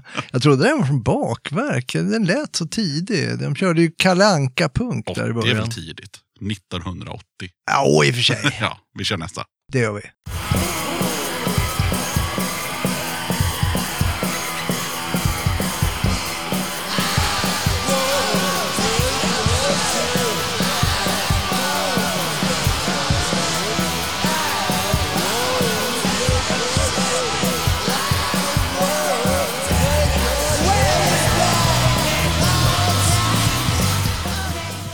Ja, det var ju bra, alltså, men det, det, det trillar inte ner någon polett upp i min skalle. Nej, det var Chrome med en open letter från plattan Scaropy. Och den är ny som satan, den kom i år. Aha, jag har inte, det, det är den absolut senaste. Ja. Min polare Punk-Johnny var på mig för en vecka sedan och sa Har du hört den, har du hört den, den nya? Det har du bevisligen Nej, inte. det har jag. Nu har jag hört 30 sekunder i alla 30 fall. Så att om du lyssnar på det här Punk-Johnny, så nu har jag hört den. Lite i Jajamän, alla fall. Den var bra. Den var bra. Ja, nu går vi tillbaka i tiden.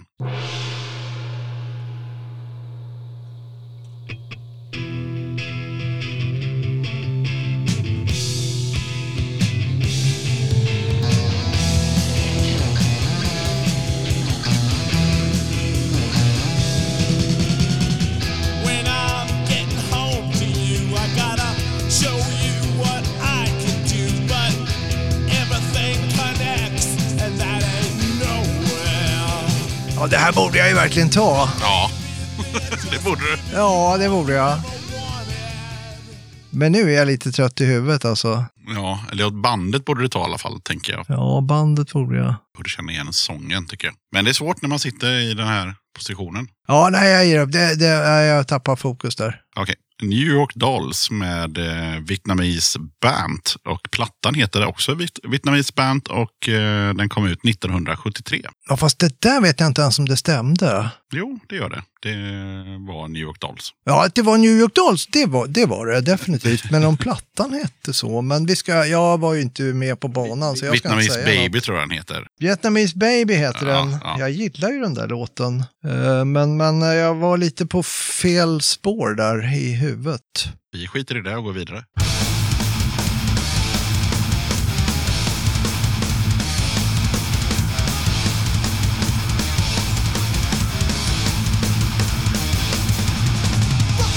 Fuck with me, this thing will fit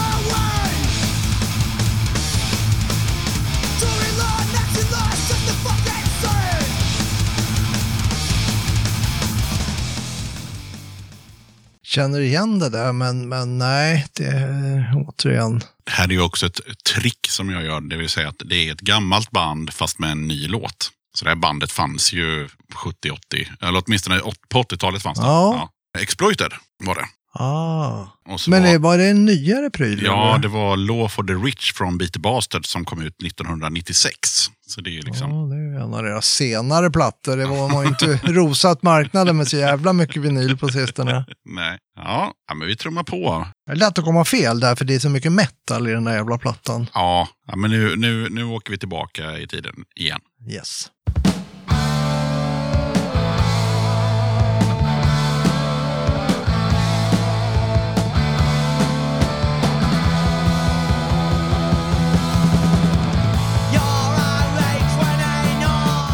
Det här är ju eh, Pistols. Det är väl, eh, det är ju från Nevermind the Bollocks. Den kom 1977.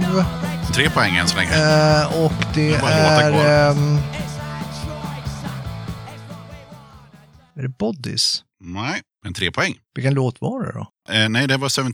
17 var det. Ah, ja, För Bodies börjar väl med She was a girl from Birmingham. She det har du rätt i. Yes, yes, Ja. yes. yes, Om jag yes. inte missminner Ja, mig. så är det. ja, vi kör på.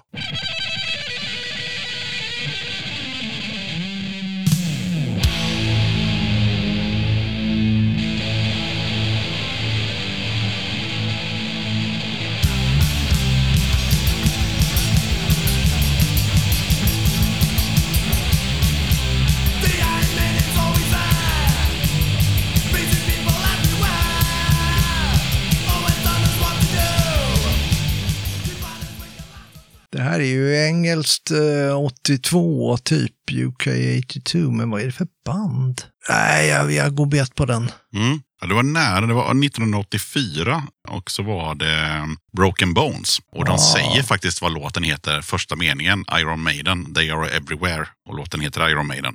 Och plattan heter Them Bones slash Decapitated. Ja, den plattan har ju jag till och med hemma. Ja, det där med snygga omslaget. Det är ju han eh, från, eh, det är ju snubben från eh, Discharge, Discharge, deras gamla gitarrist. Stämmer. Japp. De gjorde en del bra. Decapitated är väl den bästa låten kanske. Ja, men jag tog ju den minst spelade och det var den här. Ja, du skulle tagit Decapitated, det hade jag, ju- det hade jag plockat på en gång Ja, alltså. men du, du, var, du var i rätt land och du var bara två år. Eh, Jo, men jag, hör, jag hörde ju att det var liksom, det var UK 82 där någonstans, det tyckte jag. Ja, Å andra sidan var jag ju på fel ända av jordklotet med Joy Division alldeles nyss. ja men det har vi glömt. Det har vi glömt. Vi kör på.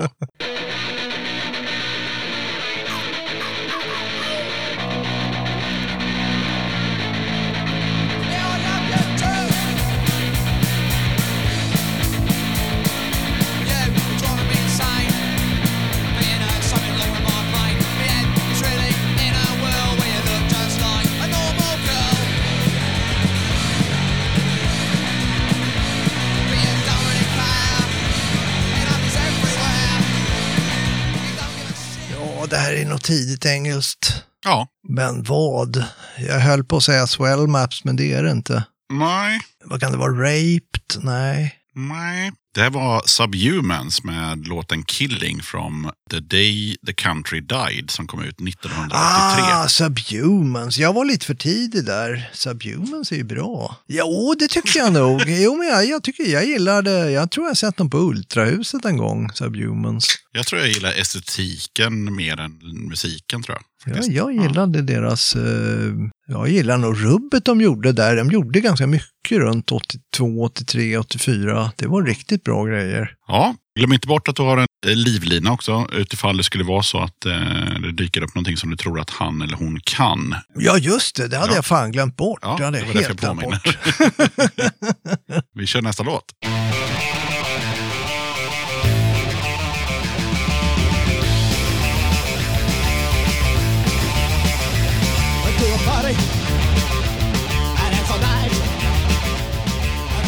Det här är ju Dead Kennedys med Too Drunk to Fuck. Två poäng. Den är från 81. Nej, det är den inte. Den borde vara från 81. Mm, Den är från 1987.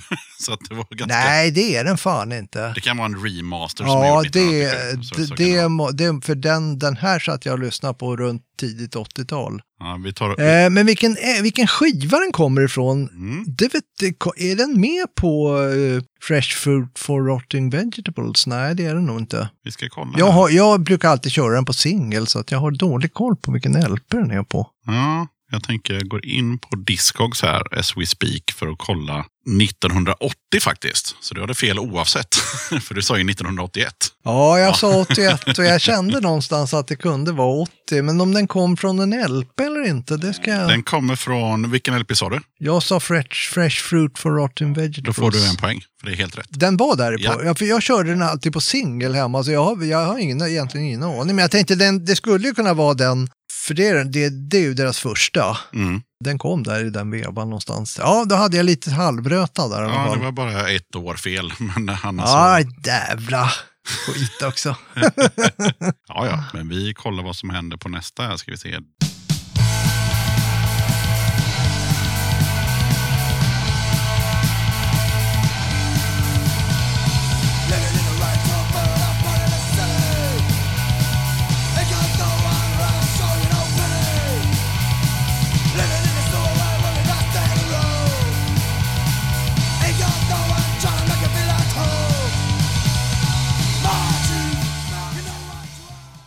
Inte helt lätt, Det här är ju något engelskt från 82 det också. typ.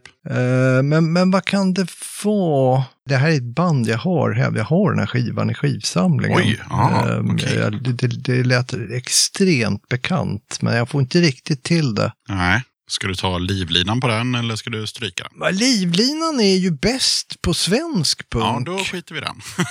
Då- Dumt nog. Det är därför jag inte använt livlinan. Nej, för det är Plus ju- att jag hade glömt bort att han fanns också. Men Ja.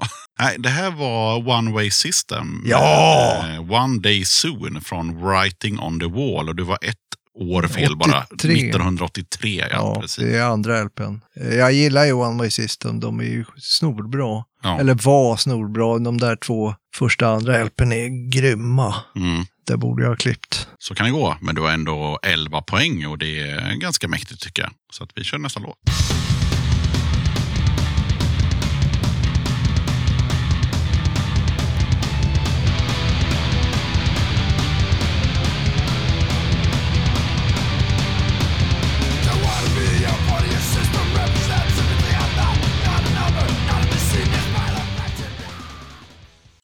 Det lät ju också som Exploited det där, men det var det inte. Nej, men du tänker rätt. Det är ett gammalt band med en nyare produktion. Var det GBH? Nej, tyvärr. Det var också från 2016. Var det Discharge? Jajamän, så det får du en poäng för. Ja, det var väl på tampen att jag hann säga Discharge innan du sa det. Ja, ja. Har du någon gissning på vad låten heter med tanke på att den är från 2016? Det är med senaste sångaren. bytte ju till med en Discharge-LP mot första boken. Men, men jag kan inte påstå att, alltså jag... Discharge var ju bra i början, de var ju sjukt bra. Men, men Discharge 2016, men det där lät ju hyggligt bra alltså. Det är så här, eh, Discharge eh, 2012 och 13 och sådär, det var ganska rötet och det var, då hade de ju eh, Rat från Varukers på sång och det, äh, det var sådär. Men Vem är det som sjunger på den där då? det är en ny snubbe, jag kommer inte ihåg vad han heter. Ja. Men han är liksom, inte vet jag, typ 30 eller något sånt där. Liksom. Okej. En fräsch fläkt i bandet. Yngling. En yngling eh, som är duktig på att- att gasta i bandet. Så han, han Ja. lyfter ju dem som fan. ja, det där lät bra. Ja, låten heter Hate Bomb i ett ord, inte ens härskrivet, utan Hate Bomb från End Ja. of Days. En ganska bra platta som jag har hemma Ja, faktiskt. jag, jag, jag är osäker på om det var den jag bytte till mig. Ja. Eh, Jag måste kolla när den kommer hem sen. Annars minns man ju med fasa den här plattan från 86. Nej, vi ska inte prata om den. Ska vi inte prata lite om det, är, den? det är som folk... Nu, Ja, nu, nu, det- nu ligger jag här i fosterställning eh, bakom högtalaren och, och råmar av ångest. Ja, det Jag så- råmar dessutom i falsett. Ja, vi hörde ju liksom på 85-95 som är en, en podd som pratar om, om gamla filmer. Och de hade också någon sån här, ja, det finns här nördar som bara, du vet, så här, vi, vi pratar inte om eh, den här Star Wars-filmen eller vi pratar inte om den här Indiana Jones-filmen. Det är som att den aldrig har hänt. Och så är det med den Discharge-plattan som du tänker på. Den är på 10 i topp över eh, bra band som gjort dåliga plattor. Herregud. Eh, Vilket är ett intressant fokus annars. Nu, nu seglar vi iväg från själva men det quizet gör där, inget. tror jag. Men eh, eh, jag vet att 999 gjorde också någon platta där. 13th Floor Elevator. eh, 84, 85. Alltså den är så sjukt dålig så när jag sätter på den så kopplar min hjärna ner. Sen är plattan slut och jag känner, ja, nej, jag, jag vet, jag måste sätta på den igen. Och min hjärna kopplar ner varje gång. Ja, Men alltså på, på VHS-tiden så var det så att en, en polare till mig, han hade ju Discharge, ja, någon spelning från England 87 eller sån där. Den finns på YouTube, svartvit, svinbra. Och så hade han också den från Japan då, när de har släppt eh, den här plattan som vi inte ska nämna. Eh, när de är någon slags hårdrocksgäng typ så här. Och så kör de faktiskt samma låtar, alltså i samma ordning. Så vi brukade köra de här två VHS-erna efter varandra och liksom bara, nej. Nej, jag vet inte vad som hände där. Alltså. Det måste vara någon kollektiv eh, kollaps. Meltdown. De trodde Eh, de ja. skulle bli rockstjärnor och de trodde att de var hårdrock. Nej, jag vet inte fan. Ja, ja, vi ska inte Ja, fastna i ja, det. Ni, ni som lyssnar, eh, gå in och googla på Discharge och eh, kolla. The record who cannot be named. Ja, så kommer ni hitta den. Okej, vi kör på. Ja.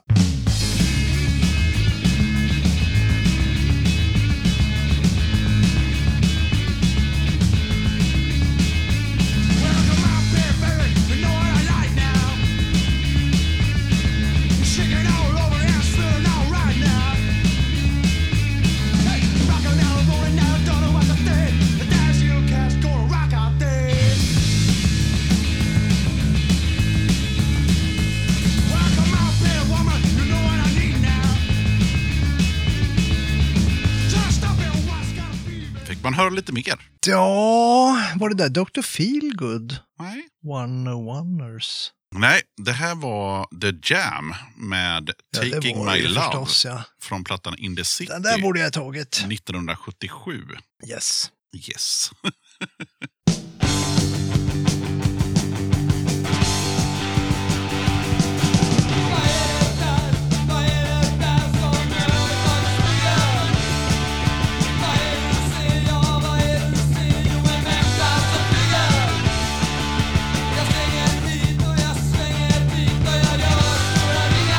det här är ju i alla fall eh, Ebba Grön som kör Dag Vågs eh, låt som väl heter Flyger. Två poäng. Är den med på en LP menar vi? Det Jajamän. måste vara en LP som heter typ Live. Nej. Vad fan heter den då? Den heter We're Only In It For The Drugs. Kör de den där? Åh jävlar. Det måste jag ha förträngt. Den LPn kom ju i alla fall 79. Ja, en poäng till. Då har vi fem. Det var ju poäng. en svensk låt. Det kunde jag ju ha bett min, min livlina om hjälp. Men, men den där tyckte jag ju ju att jag kunde. Den tyckte jag att jag kunde. Jag tyckte den var, jag vet inte, jag fick en liten hjärnblödning där. Jag tänkte att den där körde de ofta live. Jag ska inte skylla ifrån mig, men jag tog merparten av det hela i alla fall. Eh, ja, Jag borde ju knäppt att den var på första plattan förstås. Nu har vi inte så många låtar kvar så vi, Okej. vi får se hur Arne tar den sista här.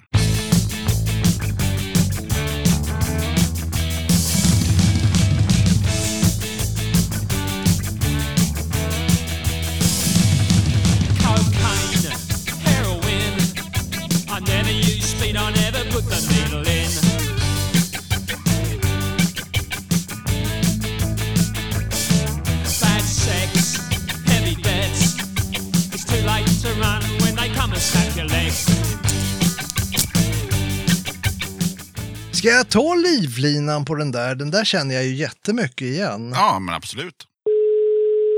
Ja, det. Men vad bra, det är Arne här. Tjena! Ja, Du, vi sitter här och gissar på låtar eh, och så har vi, vi lyssnar på låtar och så ska jag gissa vad det är. Och nu sitter jag här och lyssnar på något som jag känner igen så in i baljan men inte kan placera. Så då tänkte jag, då får livlinan hjälpa till kanske. all right. Shoot. Ja, okej. Ja. Sätt luren vid örat så kommer låten här. Varsågod.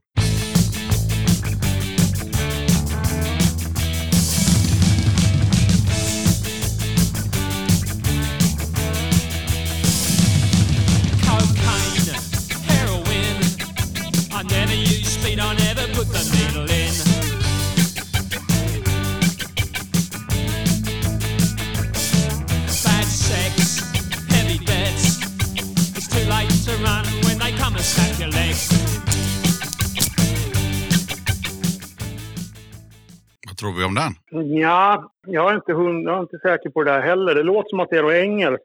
Det stämmer. Hade du någon gissning av det? Ja, det är något tidigt engelskt som jag, som jag känner igen som fan, typ England 77. Men vad fan är det för band? Jag kan säga att du får en poäng där för att det är 1977. Det är det, ja. Jag, Jajamän. jag var inne på något liknande. så Alltså, men vilket band? Ja, vilket band är det? Det borde, det borde jag verkligen ta, men... eh, Ni kan gemensamt få en ledtråd att- det är ett, ett av de här banden som heter Dö. Någonting. Ja, Så, det- så det är inte Alltså, Exploited och det är inte The Charge utan det är Dö. Som till exempel The Jam och så vidare. Men det är inte Jam. Men det är ett annat band. Jag känner igen det så in i helvete. Det är, så här, det är nästan verkar i kroppen hur mycket jag känner igen det. Ja. Och det är en bra låt dessutom. Mm. Ja, Det är inte deras mest kända låt för att i den här podden så går det ut på att det ska vara nej, den jag minst säga, spelade låten. ja, jag tänkte säga det. Det är väl det. Eh, men vad fan. Alltså, vi kan ju ta bort liksom Pistos och Clash och Damned. Definitivt. För det, det är inte, det är inte, alltså det stämmer inte in på sång eller Nej, någonting. Ehm, men det är ett temporärt band.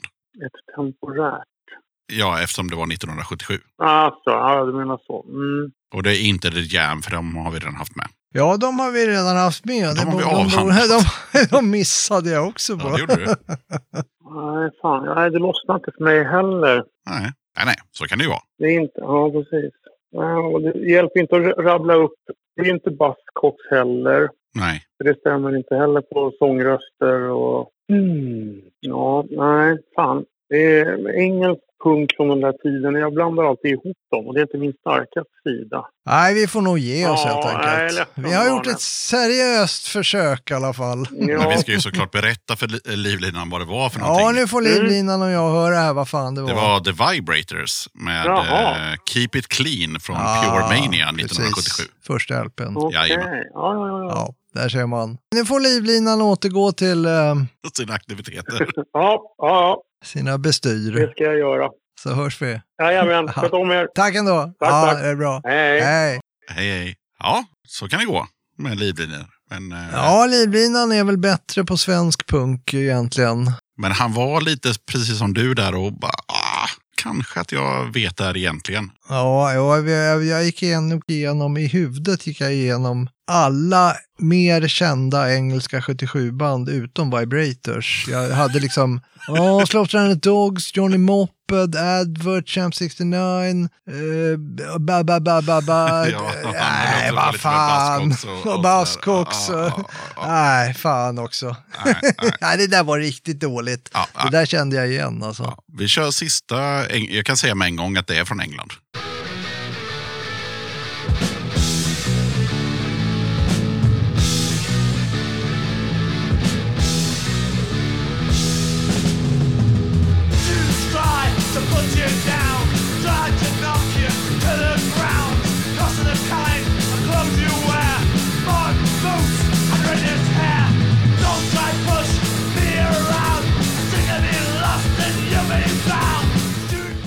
Det här är ju Angelic Upstarts i alla fall. Jajamän, en poäng. Och det måste vara från typ 1979. Två poäng. Så jävla snyggt. Och då måste det vara från första LPn, för den kom 1979. Klock, vad fan hette den? Någonting med Clockwork, jag ser det framför mig. Ehm, Du har tagit eh, låten och året i alla fall, det är snyggt. låten och året, ja det var inte så länge sedan jag såg Angelic Upstart live faktiskt. Det Nej. var faktiskt 2019 typ. Åh jävlar, ja. Uh, farbröderna kör ju fortfarande. Mm. Eh, och vad fan heter den där LPn? Och vad heter låten? Ja, Ah, där viker jag nog ner Ah, mig efter. Jag, jag ser omslaget framför mig. Det är ju en Clockwork Orange-inspirerad variant med ett apelsin och lite grunker. det stämmer. Men vad heter den? Den heter eh, ingenting med orange eller något Den sånt gör Nej, inte det. Men den ser ut precis som du säger, för jag kommer ihåg den när jag, när jag höll på att fixa ja, den här. är en jävla, den är skitbra platta för övrigt. Plattan heter faktiskt Teenage Warning Ja, den heter Teenage Warning. mm, och låten heter Student Power. Så är det. Så är det. Låttiteln hade jag nog aldrig tagit om du så hade hotat mig med stryk här så hade jag aldrig klämt det. Men, men LP-titeln borde jag ha tagit. Men det som är otroligt imponerande det är att Arne har alltså 5, 10, 15, 18 poäng. Det är inte så tokigt. Nej, det är inte så tokigt. Och imorgon så ska jag spela in en eh, podd med eh, som verkar ha ganska mycket koll på gammal punk och sådär. Tror jag. Och de kommer få höra exakt samma låtar. Ah, kul. Och nu ska vi avsluta med eh, ny musik som är gjord liksom, nu från Sverige. Så får vi se om eh, Arne kan kamma hem något poäng här. Jag tror att du kommer vinna oavsett, men, men, men vi kör de låtarna Här skulle jag ju behövt livlinan, alltså han är ju bra på ny svensk punk. Men okej, honom har vi nu redan nu avpoliterat. Nu har du tyvärr bränt honom. Så Fan att, eh, också. Ja, vi kör.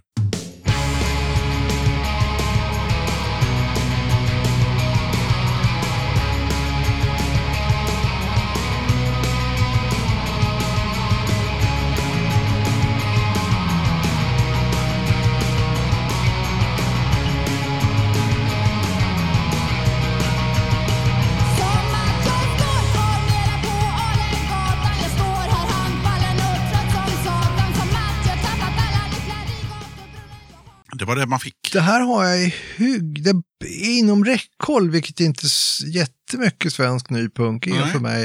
Eh, men om det är så mycket inom räckhåll så att jag får något sketet poäng här, det kan man ju verkligen fråga sig. Ja, Ehm, du har ju fyra saker att gissa på.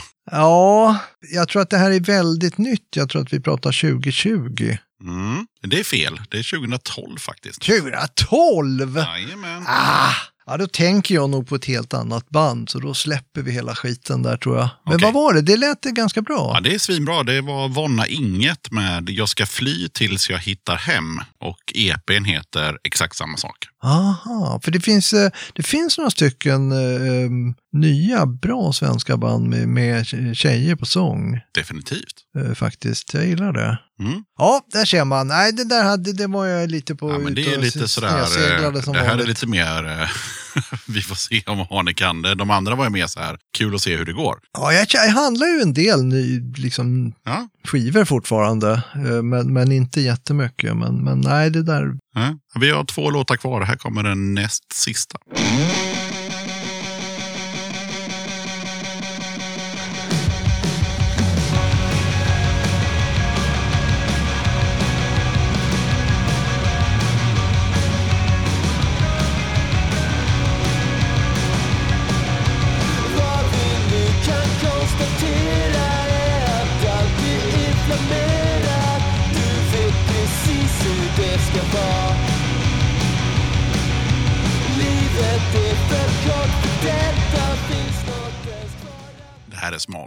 jag säga också.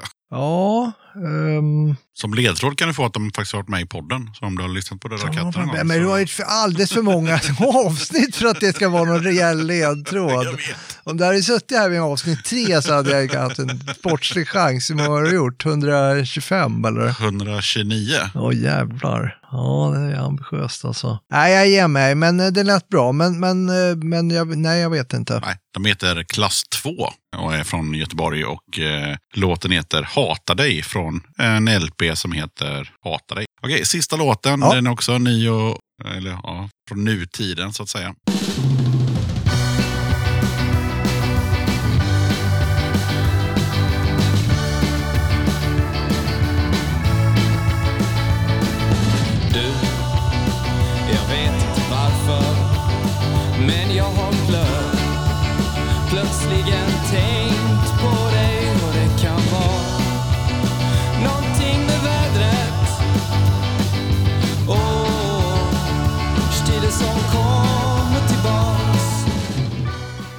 Inte en susning, det kan jag säga på en gång. Det visste jag redan innan jag tryckte på play. Men jag tänkte att för att det ska bli rättvist Ja, man vet Arne- aldrig. Jag skulle nej. kunna ha ja. hört den eh, förra helgen, men nej. Bandet heter Vit päls. Och fast de sjunger på svenska så heter låten Loving You was crazy shit. Och eh, den kommer från plattan Studio Möllan Session som kom ut 2011. Ja, nej, det, det hade du liksom, eh, det hade du aldrig fått ur mig om vi så hade suttit här i tio år. Men det är fascinerande att låten heter någonting på engelska när den sjunger på svenska. Ja, Det var en lustig variant. men jag tänker 18 poäng. Det är bra. Tycker du det? Ja, jag missar ju några, alltså nu, Dolls och eh, Vibrators Ja, eh, och Jam borde jag ha satt. Ja. Det, det, jag, jag vet inte vad jag ska skylla på. Jag kan också berätta för både Arne och för er som lyssnar att eh, i slutet på tionde punkan så står det låtar. Och så har du liksom skrivit ner vad alla låtar heter med alla band. Utgångspunkten i den här eh, quizen är ju därifrån. Ja, det kände jag någonstans att det här är låtar med, med band, fast det är inte samma låtar. Absolut det hade, ju varit, det hade ju varit lite tragiskt om jag hade missat dem. Ja, ja, ja, nej, utan jag har tagit banden och sen den minst spelade låten och så har jag gjort så med, ja, men, jag vet inte om du listar 15 band så kanske jag har med 10 här i alla fall. Ja, att, jo, men det var det, det, Dolls med där, Chrome är med Jajamän, där. jajamän. Och Flipper också, så att det, det, de ud- lite mer udda grejerna där ja. plockar jag upp. Och Pistols är med och Clash är Ja, med. Pistols Så, är med, ja. Clash är med. Det är ett stilgrepp jag har, att jag citerar låtar lite nu och då i texten. Vilket är lite typiskt punk på något sätt. Att hålla på och, sitta och liksom leva hela sitt liv genom musik på något sätt. Man gjorde blandband och man, eh, jag vet inte, det betyder väldigt mycket för en, alla de här jävla låtarna. Vi börjar med att räcka över en tygkasse. En, en kolsvart dumstrut. Nej, för senast du var här då fick du en med loggan på. Nu får du en med en katt som dricker öl istället. Man tackar. Och i den så finns det ju såklart ett kuvert med en massa nya exklusiva klistermärken som Oh, aldrig har funnits schysst. innan. Som är i färg och väldigt 80-tal med så leopard och allt möjligt. Och lite pins och, och grejer där i. Tackar. Och sen så får man ju såklart välja en eh, platta. får man alltid välja som pris. Så i den där påsen får du välja en eh, t-shirt, en kassett eller en skiva eller en EP eller vad du vill. Ska jag sitta här i, i sändning och gräva i denna påse? Ja, och säga vad du vill Här ha. finns det ju vinyl. Jajamän. Singlar till och med. Oj! Så det är bara att ta det som faller i smaken. Och LP-skivor också. Jajamän. Jäklar hörru. Här är ett band som heter Gubbjävlar. Det gör de. Med tanke på att du har berättat för publiken tre gånger tror jag att jag, hur gammal jag åtminstone var när jag skrev första boken. Ja, det har jag nämnt Så, en men gång. hur är- låter de här gubbjävlar Det då? kan jag inte svara på för de har aldrig varit med i podden. De har bara skickat in den här skivan för, liksom, eh, ja, för, för att de är punkare och att de vill att den ska liksom vara med som ett pris. Då måste man ju nästan plocka åt sig. Ja, det är ett fritt val. Tror jag tar gubbjävlar faktiskt. ja, ja, det är en snygg eh, platta. Den är gatefold också va? ja, ta mig fan. Jajamän. Hederligt gammalt uppvik, bara en sån sak måste ju premieras. Ja, absolut. Vi får se om gubbjävlar kommer vara med i podden framöver. Men eh, Ett Arne, suddigt foto där de sitter i en trappa, det är också punk. jag tror att Arne har hittat sitt pris. Han tar gubbjävlar. Pris, ja jag tar gubbjävlar, det, det, det var det mest passande. ja, snyggt. Ungdomar under 50 år kan inte spela punk. Det var gubbjävlar. Ja, men vad kul att du hittade något du gillade. Ja, det vet jag ju egentligen inte, men, jag, det, men det var Uppvik och, och det var en, en rolig, ett roligt bandnamn och eh, så får vi se hur det låter när jag kommer hem sen. Ja, alltså jag har hört en låt och jag tror jag har spelat den i podden också som heter någonting eh, På mitt jobb. Eller något sånt där tror jag den heter. Den tycker jag är ganska bra. Ja, Ja, hoppas den är med på den eh, skivan också. På mitt jobb. det verkar den dock. Ja, den är första på sida ett. Ja, men då på så. Mitt jobb. Det är det första du får höra. På mitt jobb. Yes, ja, den här ska jag lyssna på när jag kommer tillbaka hem till mitt eh, pojkrum. Ja, där du har din LP-spelare. Precis. Härligt. Har du något mer att lägga till så här nu efter den här dansen med både frågor och quiz och livlinor och, och så vidare? Nej, ja, nu vill jag helst dra ifrån, höll jag på att säga. Nej, Ja. nej, jag är helt slut här Nu nu. är du helt Helt färdig. mörbultad. Jag ska krypa bort till hotellrummet och lägga mig i fosterställning. Det gör du rätt i. Jag tar och eh, tackar Arne Vikander så himla mycket för att du ville vara med i Döda katten podcast igen. Tack för att jag fick vara med igen. Varsågod, ha det gött. Tack. Hello, my friend. My name is Mike. I will say whatever you like. You write the words, I spit them right. Do not worry, man, I am out of sight. Ah. Ah, haha, come on. Yeah, yeah. Getting rowdy up in this mother. All my homeboys are robots too, as well as the ladies, and my parents too. Do not go talking about my family, I will cease to function, and that's not half of it. Ah. Ah, haha, come on. Yeah, yeah.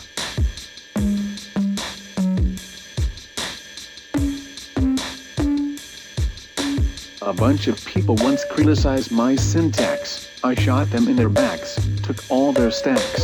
So if you were wise, you will show me some respect. Unless you want to see your existence wrecked, unchecked, motherfucking top decked. Do not misdirect. Watch out, Buster. You will never resurrect. Oh, yeah. Go, Mike. You're my boy dog. My name is Mike.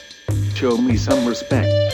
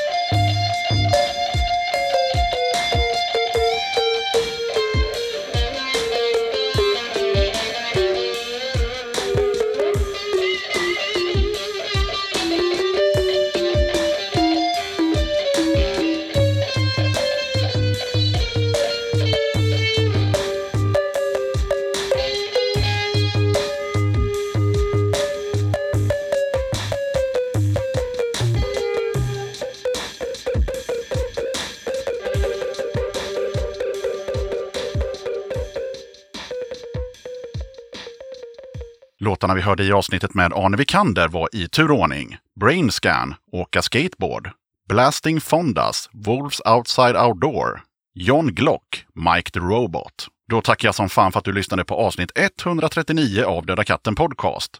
Kolla gärna upp Döda katten på Patreon. Det hade varit grymt om du som lyssnar skulle vilja bli en av kattens patrons. Har du några kronor över i månaden och gillar Döda katten, då är det ett enkelt sätt att stötta podden. Det finns fyra nivåer, 10, 30, 45 och 90 kronor. Du kan när som helst avsluta ditt stöd eller byta nivå. Lägsta nivån är som sagt 10 spänn. Väljer du istället 45 kronors nivån, då får du hem ett kit med en pin, lite klibbor och en Döda katten-patch. På 90 kronors nivån då får du även en Döda katten-tygkasse tillsammans med pin, klibbor och patch. Som Patreon så kan du ta del av lite extra material och köpa merch till rabatterade priser. Ibland dyker det även upp utlottningar av skivor med mera på Patreon-sidan. Du hittar Döda Kattens Patreon-sida på patreon.com dodakatten. Stort tack till alla er som är Patrons och hänger kvar och stöttar Döda katten. Det är sjukt värdefullt för poddens fortlevnad och peppar ju mig såklart till att göra ännu fler avsnitt. Det finns lite Döda katten-merch att köpa för den som är sugen. T-shirt med katten som dricker öl, 250 kronor. Är du Patreon kostar den 150. Storlekar på lager just nu, small, large, XL och XXL. Kattens tygkasse med öldrickarkatten, 150 kronor. Kattens tygkasse med kattens logga, 150 kronor. Patreons kan köpa valfri kasse för 100 kronor. Alla priser är inklusive porto. Beställ genom att swisha till 0725 220214 och skriv önskad storlek och din adress. Okej, sköt om dig och så hörs vi igen i avsnitt 140 av Döda katten Podcast som kommer ut onsdagen den 2 februari. Döda katten Podcast!